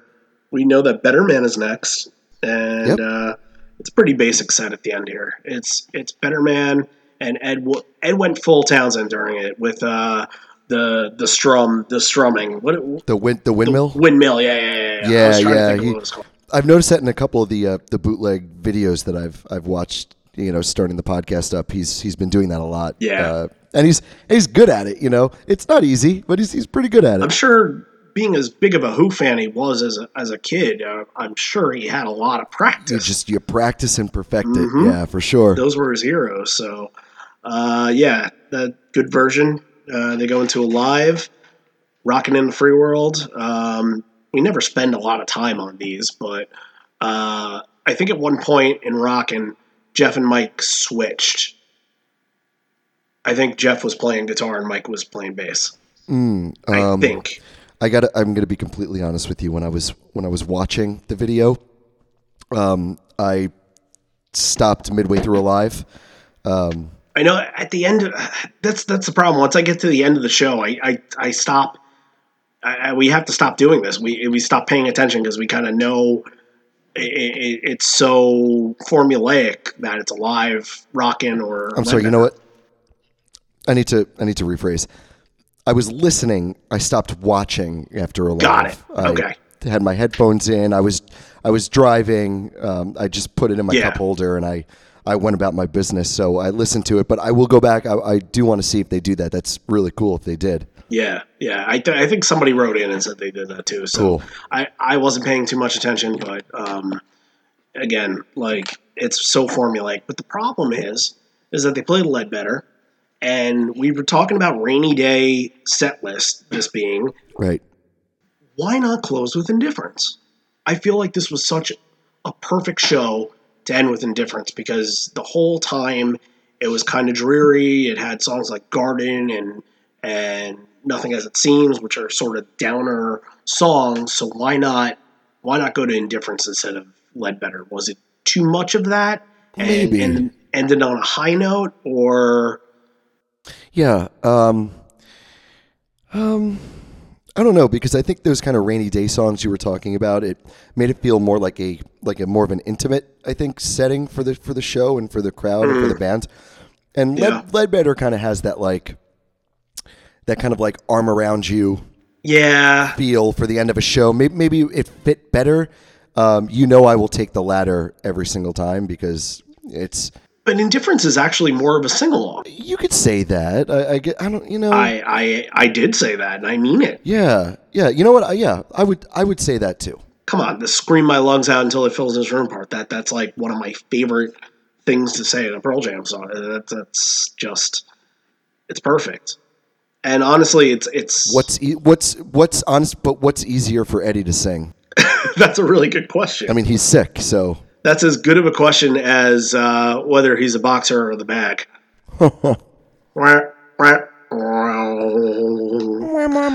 Uh, anyway, uh, so you know, after the band ends, you know, being up in front, you get to see set lists and tambourines being thrown out, and I wasn't like, I wasn't obsessively trying to go for anything. I, I was very much at this time period, like, you know, I'm I'm just very happy to be here. Uh, I don't want things. I don't want to collect things. So, uh, some girl that was there, she was like, "It's my first show. I need a set list. I need a set list. I need a set." And she- she said it like 800 times until she finally got one. And like, that's why I wasn't competing because I, I just that's what I had to compete against, and it wasn't worth my energy to, to do. yeah. So, you know, but I did get it. I did get a McCready pick. I got a hockey talker. Cool. So I got something from it. Uh, before we get into the rating, just kind of, you know, last thing from the show. Uh, I started talking to random people. I can't remember if I was talking to them before before the show and then kind of bump back into them if they were near me or what. But we talked, and after the show, we kind of talked about how the show was and whatever. And then, like after five minutes, we are like, "Hey, we're hungry. Do you want to do you want to go get food?" Like, yeah, sure. I didn't I didn't know who they were. I didn't know their names. I didn't like you know, it wasn't until we actually went and went to dinner that I figured out their names. You know, it was uh, it was crazy, but that was the kind of experience that I was saying before, just kind of being open to new friends. But what sucks is that I, again, the summer camp uh, theme that I all all throughout that I didn't really keep contact with these people. I don't remember. I don't remember this couple's name. I know I remember they were from Maryland. Uh, I and I kind of afterwards instead of getting a number or an email address, I was just like, "Yeah, see you on the boards. You're on the boards, right? Oh yeah, yeah. Okay, I'll, I'll see you there." And I needed to make more of an effort to like keep good Pearl Jam fans. Like like Steve has these friends that like he could still get in touch with, as we talked about in the last show. And I, you know, uh, if I had talked to somebody like a Crazy Charlie, who I mentioned before, maybe we would have gotten a more extensive story out of him. But you know, Yeah, you got to take into consideration too. Not everybody out there is like Steve or you or myself. You know, you you, might want to, uh, you know, form some relationships with fellow Pearl Jam fans. They might not want to have anything to do with you ever again. but that's It's, uh, okay because then you have that like you just have that moment, and it's cool to have just It, no, no, it's yeah, it's it's fine in the moment. Um, you know, but if people kind of fade away and you never see them again, then you know that happens. Maybe they're it not better to burn person. out than fade away. It's like uh, the boxer of the bag, or uh, if so, who who answers? Who answers? Uh, it's I suppose it's better to burn out than to fade away. So Matt, what'd you think of the post? What'd you think of the poster of the show? I think I think this poster is absolutely hideous. Okay, I'm not. I, I've gotten a couple responses that they people really love the poster. I have the poster. I'm not crazy about the poster. It, I don't know what's with the flags. Like, there's all the flags, and uh, I just don't know what the relation and and and penguin. Like, it looks like the penguin. I don't know if it's actual penguins or just people in top hats that look like, you know, the Batman villain. yeah, I, this one is not framed, uh, mainly because it's not in a uh, in a frame that I can get from Michaels. It's not that dimension. right. It's it's a little longer, right? It's a yeah. Uh, yeah, this this is just in a tube, and since I'm moving this month, uh, it's just going to go from one place to the next, and probably won't get hung up in my next place. So It's yeah, it's a it's designed poorly. The colors are ugly. It's the the imagery is confusing. It says pearl on the top, you could barely read it. It says jam on the bottom, you could barely read that. You know one of the biggest things I have problems with is when Pearl Jam will do a poster. This is anybody. Um, and then there's something blocking the band name. There's something in front of something. Some Right. something is cut off. It's horrible. you need to make it a little obvious, oh God. at least. That's like your your Fenway poster that you love with the green monster in the back. It's like they cut off they cut off letters of, of the names. It's it's Yeah, that bothered me at first. It doesn't bother. It doesn't bother me anymore. But it's, you know, it bothered me at first because I thought that my frame was covering it, but it turned out that that was actually made that way. with But things like this where you can't read what's going on. It doesn't matter if it grows on you. That will bother me forever because it is such a easy thing to avoid that should not happen with professional design teams. It's just uh it it really really gets to me and really really yeah, bothers agree. me. I'm I'm kind of with you. Um, all right, show rating. How many stickmen? Uh, this one gets a six from me. Um, Okay. I thought it was a little boring. Um, I'm not blaming anything on Eddie being sick, but I thought it was a little boring. Um, I thought the band wasn't quite there, uh, and there's just no wow. There's no there's no moment here for me at all. Uh, I I'm with you on that, and a lot of how I picked my rating was based off of look if I wasn't on rail and I didn't have this fly-in experience from Connecticut to Memphis and kind of like this whole you know travel experience, I think it'd be a lot lower. Uh, but I mean, mine's a six and a half because I just I really didn't feel the set the whole time. If if I if this was in New York or Connecticut, this would probably be like a four or five. Well, 'cause it was absolutely. just Yeah. not. It was not anything special, um, but I enjoyed myself. I, I, I, there was only one Pearl Jam show I, I didn't enjoy myself at, and that was uh, Made in America, which I don't think we're ever going to cover because it's Right. a freaking festival show. Yeah. And besides Jay Z coming out at the end, there's nothing to talk. At least, at least I knocked off unemployable off of my list. So Yeah. Do you know what? Uh, do you know what interests me even less than Jay Z coming out at the end? Jay Z himself. Anything Jay Z does at all. S- sad to say, but I've seen Jay Z live. I think more than once. Not not including that Sprite Liquid Mix tour. Yeah, I think I saw him at like a Lollapalooza or something. It was, it was, it, uh, whatever. He sucks. He doesn't even rap live. He's just kind of like talks. Does he rap on his albums? I think it's always just kind of Yeah, talking. Pretty much. Yeah, that's he makes more money than we do. So oh well. Yeah. Oh well. All right, story time. Our first story actually is a recording, and it's gonna be co- it's gonna come from a semi Pearl Jam fan celebrity, so to speak. Um, Yeah, he's definitely a celebrity among among this group. I think for sure. well, why don't he introduces himself? So why don't we uh, why don't we hear from him? Hey everybody, this is Brad Blazek.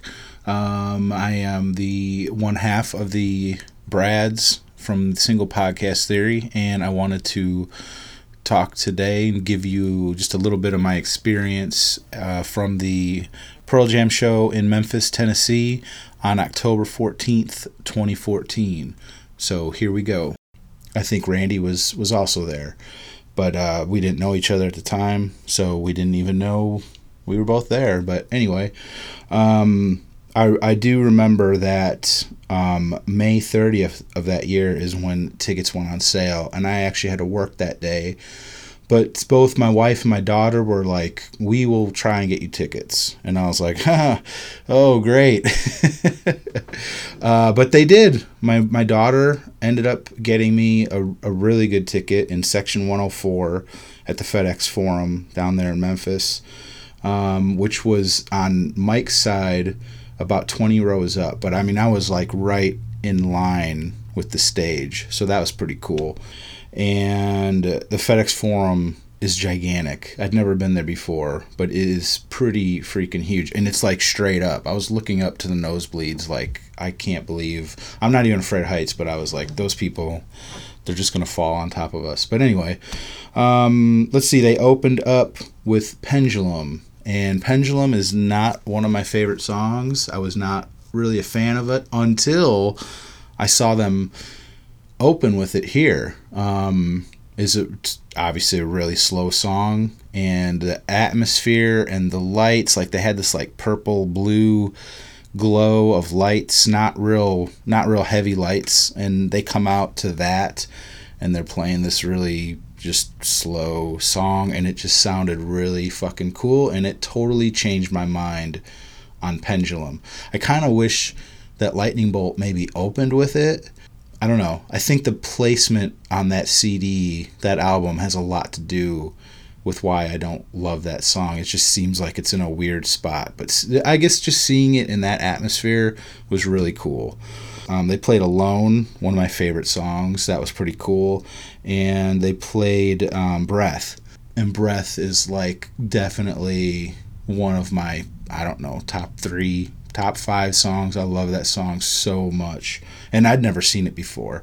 And this show was my sixth show, fifth or sixth time seeing them. So to see to see them play Breath was really pretty special and important for me. So I was pretty blown away. And during the the um the first encore, they they played Porch, and at this point I was like, "Fuck it, I want to get close." So I ran down the steps, and I was like, uh, still in the seats, but I was on like the rail of the seating area. So I was really just like 20 feet from the corner of the stage. And at one point during uh, Better Man, Mike came off the stage. He had some like friends or somebody like down in that like on the floor between what would be like GA and the stage. And he came up right up to his friends and was like talking to them real quick. And I was like five feet from Mike. And I was like, oh, freaking out. That was pretty cool. Because I'd never been that close to the band um, in the previous times I saw them. Um, got some pretty cool shots of Eddie, you know, kind of going up to the crowd. I mean, being that close was was pretty great. Um, and then when they played "Rockin' in the Free World," um, Eddie starts throwing out tambourines, and he comes over to the this corner of the stage, and he like throws one to the lady that's standing directly right next to me, kind of next next to me in front of me, kind of weird angle. Um, and it was it was for her, you know. So, you know, he'll point to people a lot and just throw them to her, but he he threw it right to her, and I just was like, I was so jealous, but I was super happy for her too, because she was like hugging it and almost crying. So I felt pretty pretty great for her. Um, so I'll just end this. Um, if if there's any little story that I do have, this um, this concert is available on YouTube if you look up, you know, Pearl Jam Memphis 2014, and um, about I don't know six months, maybe a year after the show, I was checking it out, searching searching for you know clips of this concert, and I saw the whole thing came up, and I looked and I'm watching it.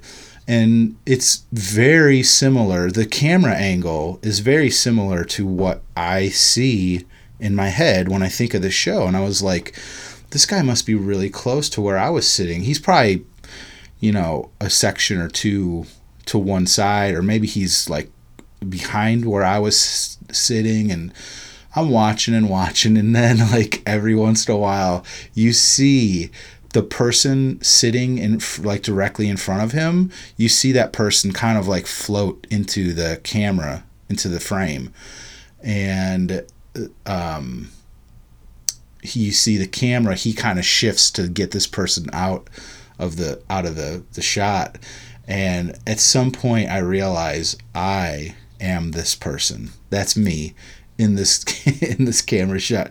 The dude was sitting directly behind me recording this show the whole time and I didn't know. I never once turned around and saw him. So I'm just watching this this YouTube video laughing because every once in a while you see like the whole crowd and the band and then you see my giant head just come into focus, you know, completely um, filling up the frame. So he has to like move away. Um, I thought that was pretty funny. And uh, but the other thing is, I contacted him and he sent me a, a burned copy of the video that he took, which is pretty cool. I watch that every once in a while. So anyway, um, I just that's my um, little Memphis 2014 story. Pretty great show. Not not the greatest time I've seen them. Eddie was seemed like he had like a sore throat that night, but it wasn't a bad show by any means. Um, so thank you, Randy and Matt. And uh, I'm going to get out of here. Thank you. Again, that's uh, Brad Blazek from the Single Podcast Theory podcast, who, if it wasn't for them, we probably wouldn't exist because I wouldn't have even thought about an idea to have a podcast. So, uh, you know, thanks thanks for thanks for doing this, Brad. And um, that's You know, podcasts podcasts always seem to me to be one of those things. It's like you listen to it, you download it, and it's like this kind of like uh, really mystical. right. How uh, do they do it? Thing it, that it must be how- so how hard. do you- yeah. I could never do. Yeah, No, this um, this is nothing. Once once we've it's really yeah. if you guys want to start a podcast, you you know, it, it it's a pain for the first couple weeks trying to figure out how to get stuff on iTunes and how to get stuff somewhere. But once you got that figured out, it's just kind of record. It's pretty easy. Gambit. I hear Gambit. I- Gambit. hey guys, if if you could hear that in the back, that's my dog playing with the squeaker toy. Yes, he wants. my dog loves Yeah. Randy, and uh, yeah, he's he's a good boy. Um, hey Randy, if, if if I could just uh, for Yeah. one second, I came across a new Pearl Jam podcast that will be starting up soon. Oh, Yeah, they're called The Porch, and they're going to be breaking down uh, Pearl Jam songs. oh, Yeah, cool. so I, I, Where- where- I wish Where I wish I, I didn't hear about this. yeah, I just saw them come out up on a on Instagram, so I threw them a like. Uh, I threw them a like on on, on Instagram, All and right. uh, I told them we're really excited to listen because anything Pearl Jam is great, and Yeah. uh, and uh, hopefully we'll see we'll see some stuff come up from them soon. So good luck good luck to them. So now I think that there are a number of four four Pearl Jam podcasts out there now. If the porch is starting, um, there's one called the Anywhere Shows, and they do more interviews, and it's not weekly. I haven't really I haven't checked them out yet, but I, I know that they exist. So Right. Well, I wish them the best. Uh, we need we need more of these. It's uh, Yeah, kind of sure. starting a community here, and it's a lot of fun to listen. yeah, right. Good brother brotherhood, um, so to speak. So, uh, what was I gonna say after this? I got some stories. We got we got the emails for the week, right? Yes, we do. I'm going to read one that you don't have right now. So this is from Amy, and I mentioned her briefly before that she's somebody that wrote in that said that she was on rail as well. Uh, so here's here's her story. Memphis 2014 was a special night for me because it was the first time I was introduced to rail culture and inevitably some of my most prized friendships. Watching videos of Pearl Jam growing up, you look at these people right up front and they take it all in. They think, gee, how'd they get so lucky? And the answer is it's a lot of work. Sorry, I kind of cut some corners, but oh well. Uh, but it, it was work. Um, but with the biggest payoff of a lifetime of friendships, war stories, and of course, an un- uninhibited view of one of the best bands of all time. Driving from Memphis to New Orleans, the car ride was filled with so many questions. I wonder how this works. Are there already people lined up? If so, where? Most importantly, though, do we need a tent? The answer to that last question was a definitive yes. My high tech boyfriend and I may have gone a little too far, packing portable electronic units, laptops, DVDs, comforters. Hey, we were new to this, okay? Not all of those were nece- necessities, but it became very obvious that the only necessity to survive the experience was to meet the very best humans on the planet. With the gu- guidance of real life professionals, Taryn, Rod, Bob, and Doug, lifelong friendships were formed. And this is the antithesis of what I was saying before. She made these lifelong friendships, and I made summer camp friendships. So maybe I should have waited in line. You just met those people that wanted to get in and get out. You know, she got she got lucky. That's great. It's great to hear that.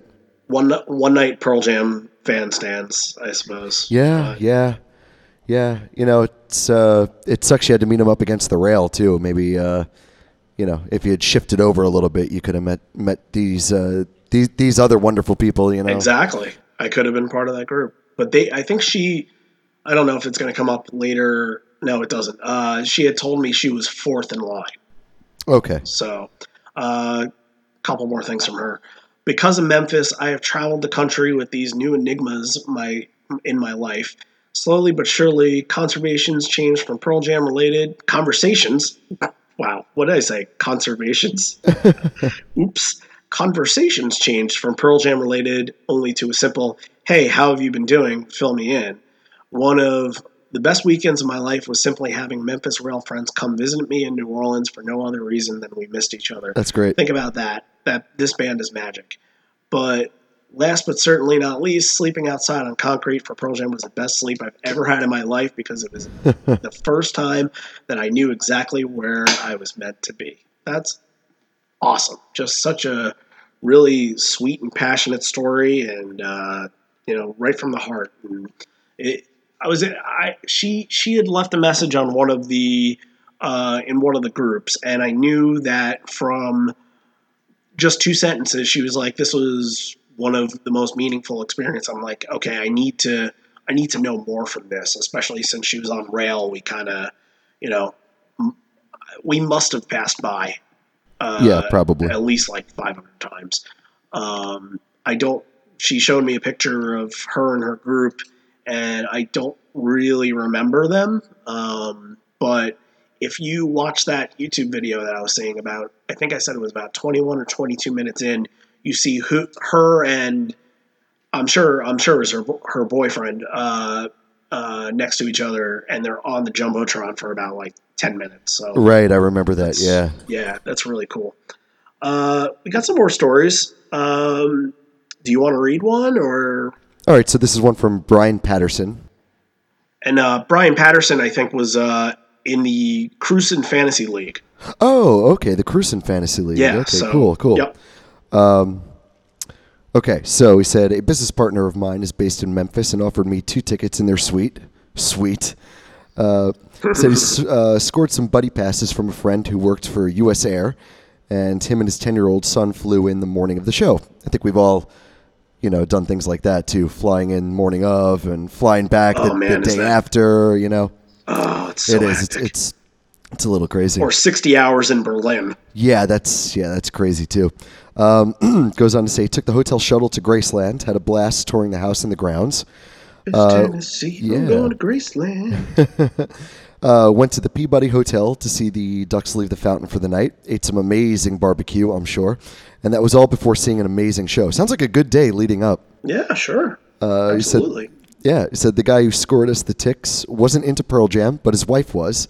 And while my kid tried to set a record for chocolate chip cookies eaten in three hours, we rocked the f out. I like that kid. That sounds like something I would do. Yep. So he said uh, highlights to me were wash and come back. Agree. Uh, again, like you said, wash and come back really fit the the tone of the, night. Tone. Absolutely. So uh, yeah, good uh, good looking out on those choices because we we agree with you on that. Like I said, both of which I saw for the first time that night. That's even better. yeah. Um, one of my best memories ever, of course. Uh, he said, only downside was I wasn't able to score the poster. I wanted one so badly, but they were all sold out. So if anyone got one and doesn't have an emotional attachment to it, I'd be glad to talk about taking it off your hands. If I had the poster, I would send it to you for free.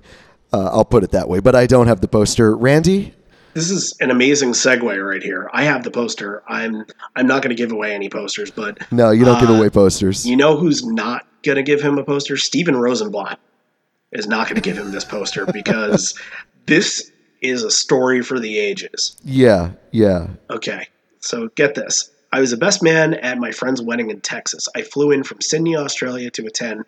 Whilst making the journey abroad, I thought I'd tack on a few experiences.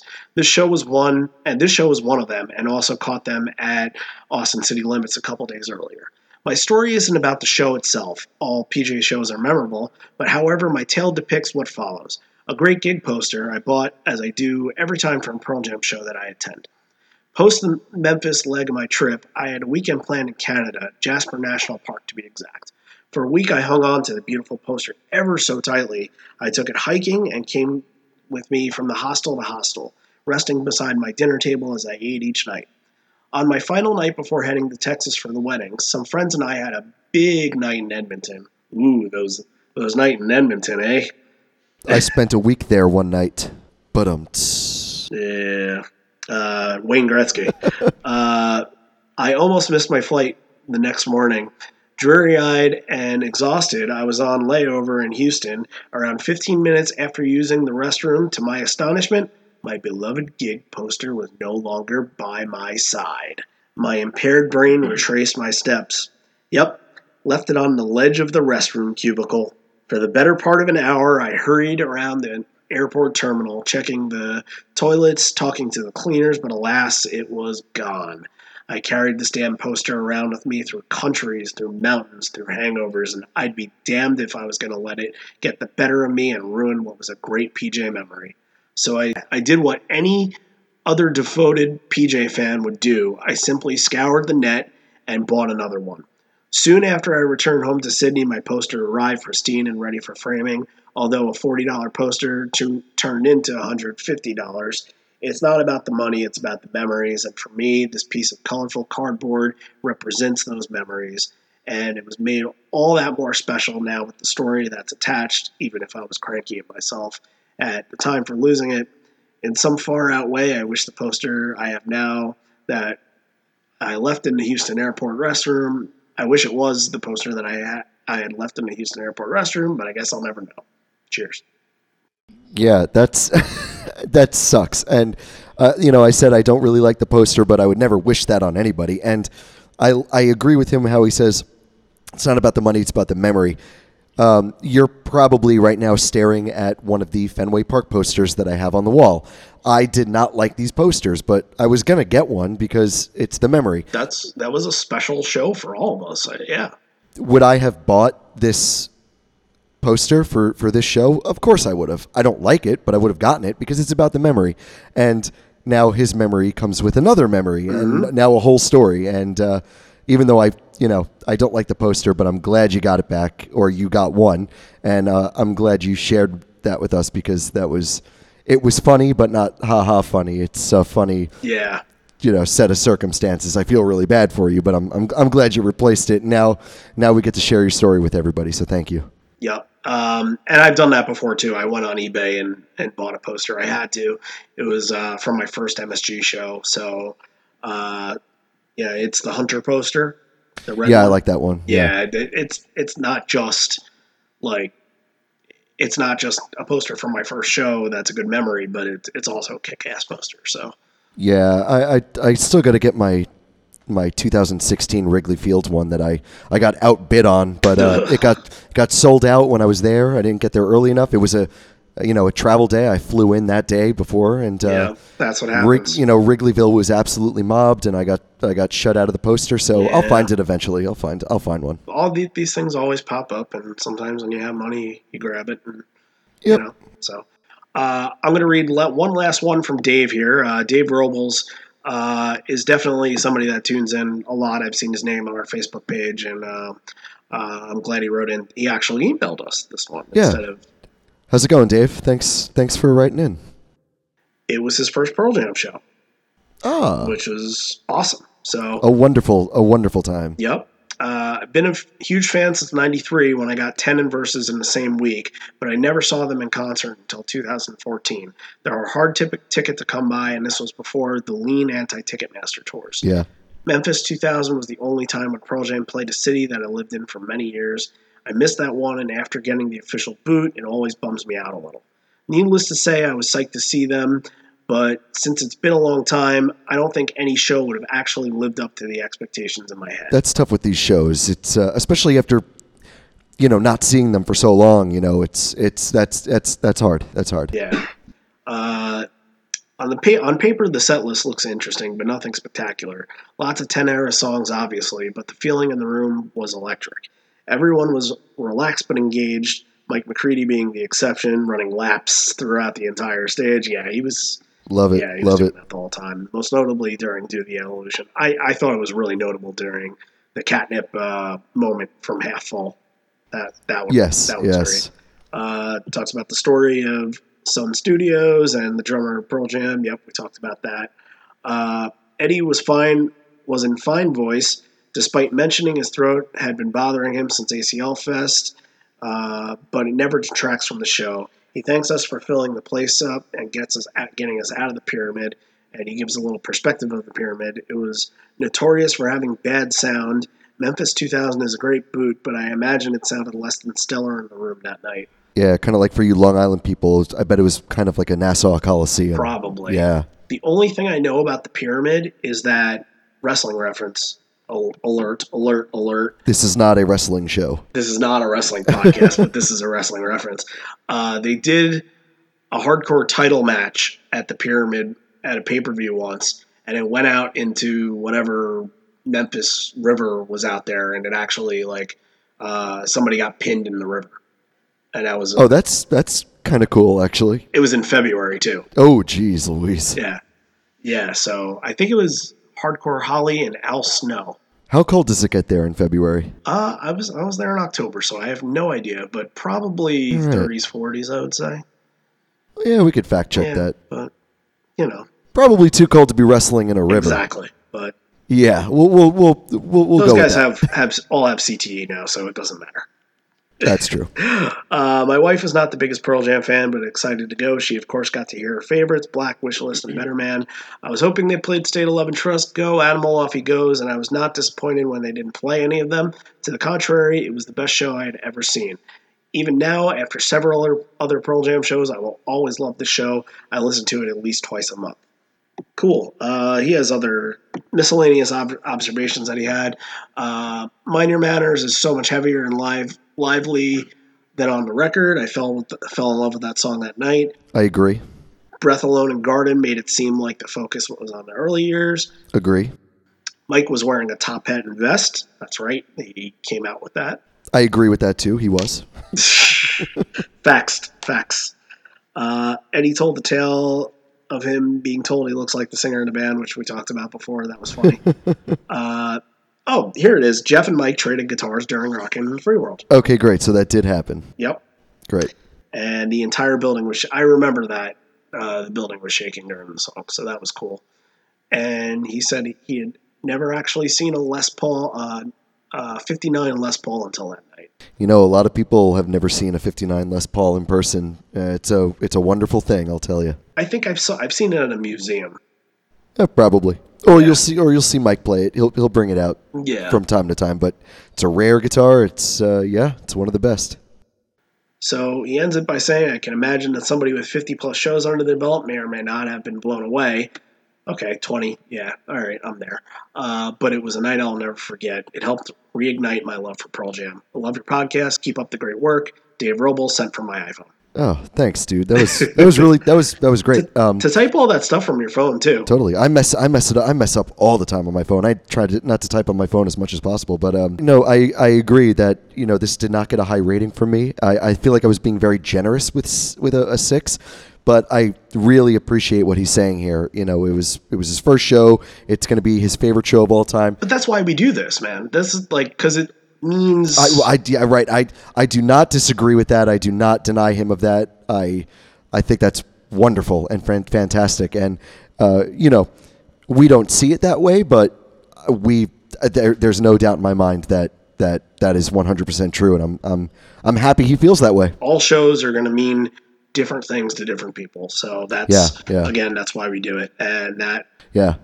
Uh, let's play some music. Let's hit the music and uh, let's talk about a little something that we always like to talk about at the end of the episode.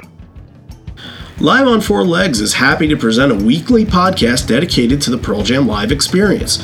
While we try to get ourselves to as many shows as possible, we have only attended a small fraction compared to the entire live history. That's why we need your help. We want to get to know who you are. If there's a live show that you've attended that you'd like to see us cover in our program, please send us an email at live on four legs. That's the number four, live on four legs podcast at gmail.com. We want to know your entire live experience. Did you once miss a flight? Get lucky in the 10 Club lottery? Catch a white whale? Your stories will help us mold this into the best podcast it could possibly be. You're already getting to know who we are. Now it's time for us to know who you are. And uh, I say, uh, I say there, uh, that's that's a little bit of the end of uh, this Memphis show here.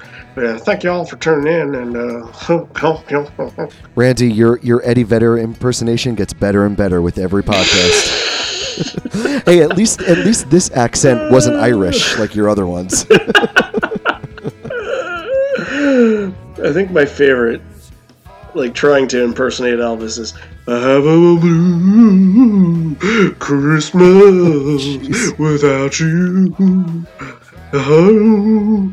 It was pretty good. It was pretty good. Okay, was it still Eddie or was it Elvis? Uh, you- that was more Elvis. You channeled him on that one. yeah. All right, I did it. All right, once again, uh, thank you all for tuning in. Once again, the store is open, lo4loctober.itemorder.com until the 15th. Get your stuff today, and uh, Patreon is there too, and all the help, you know, just just keeps us in business. Yep. Um, And don't forget the little guys Facebook, Twitter, Instagram. Yep. We need your follows absolutely.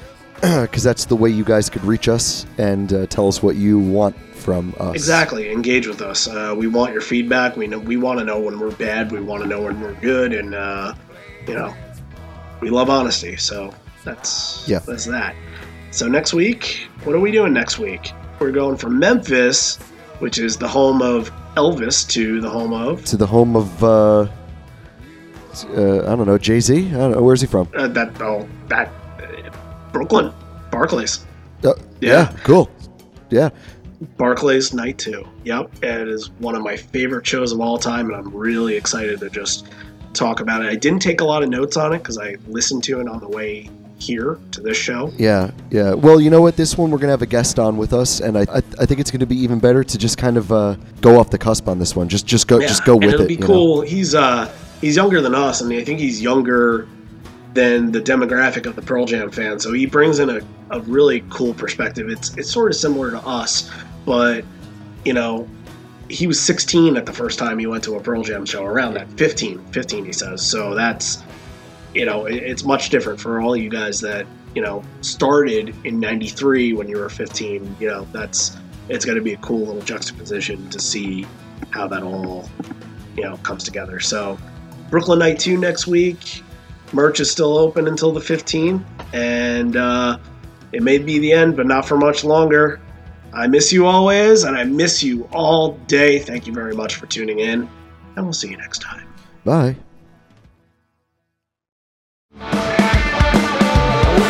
control.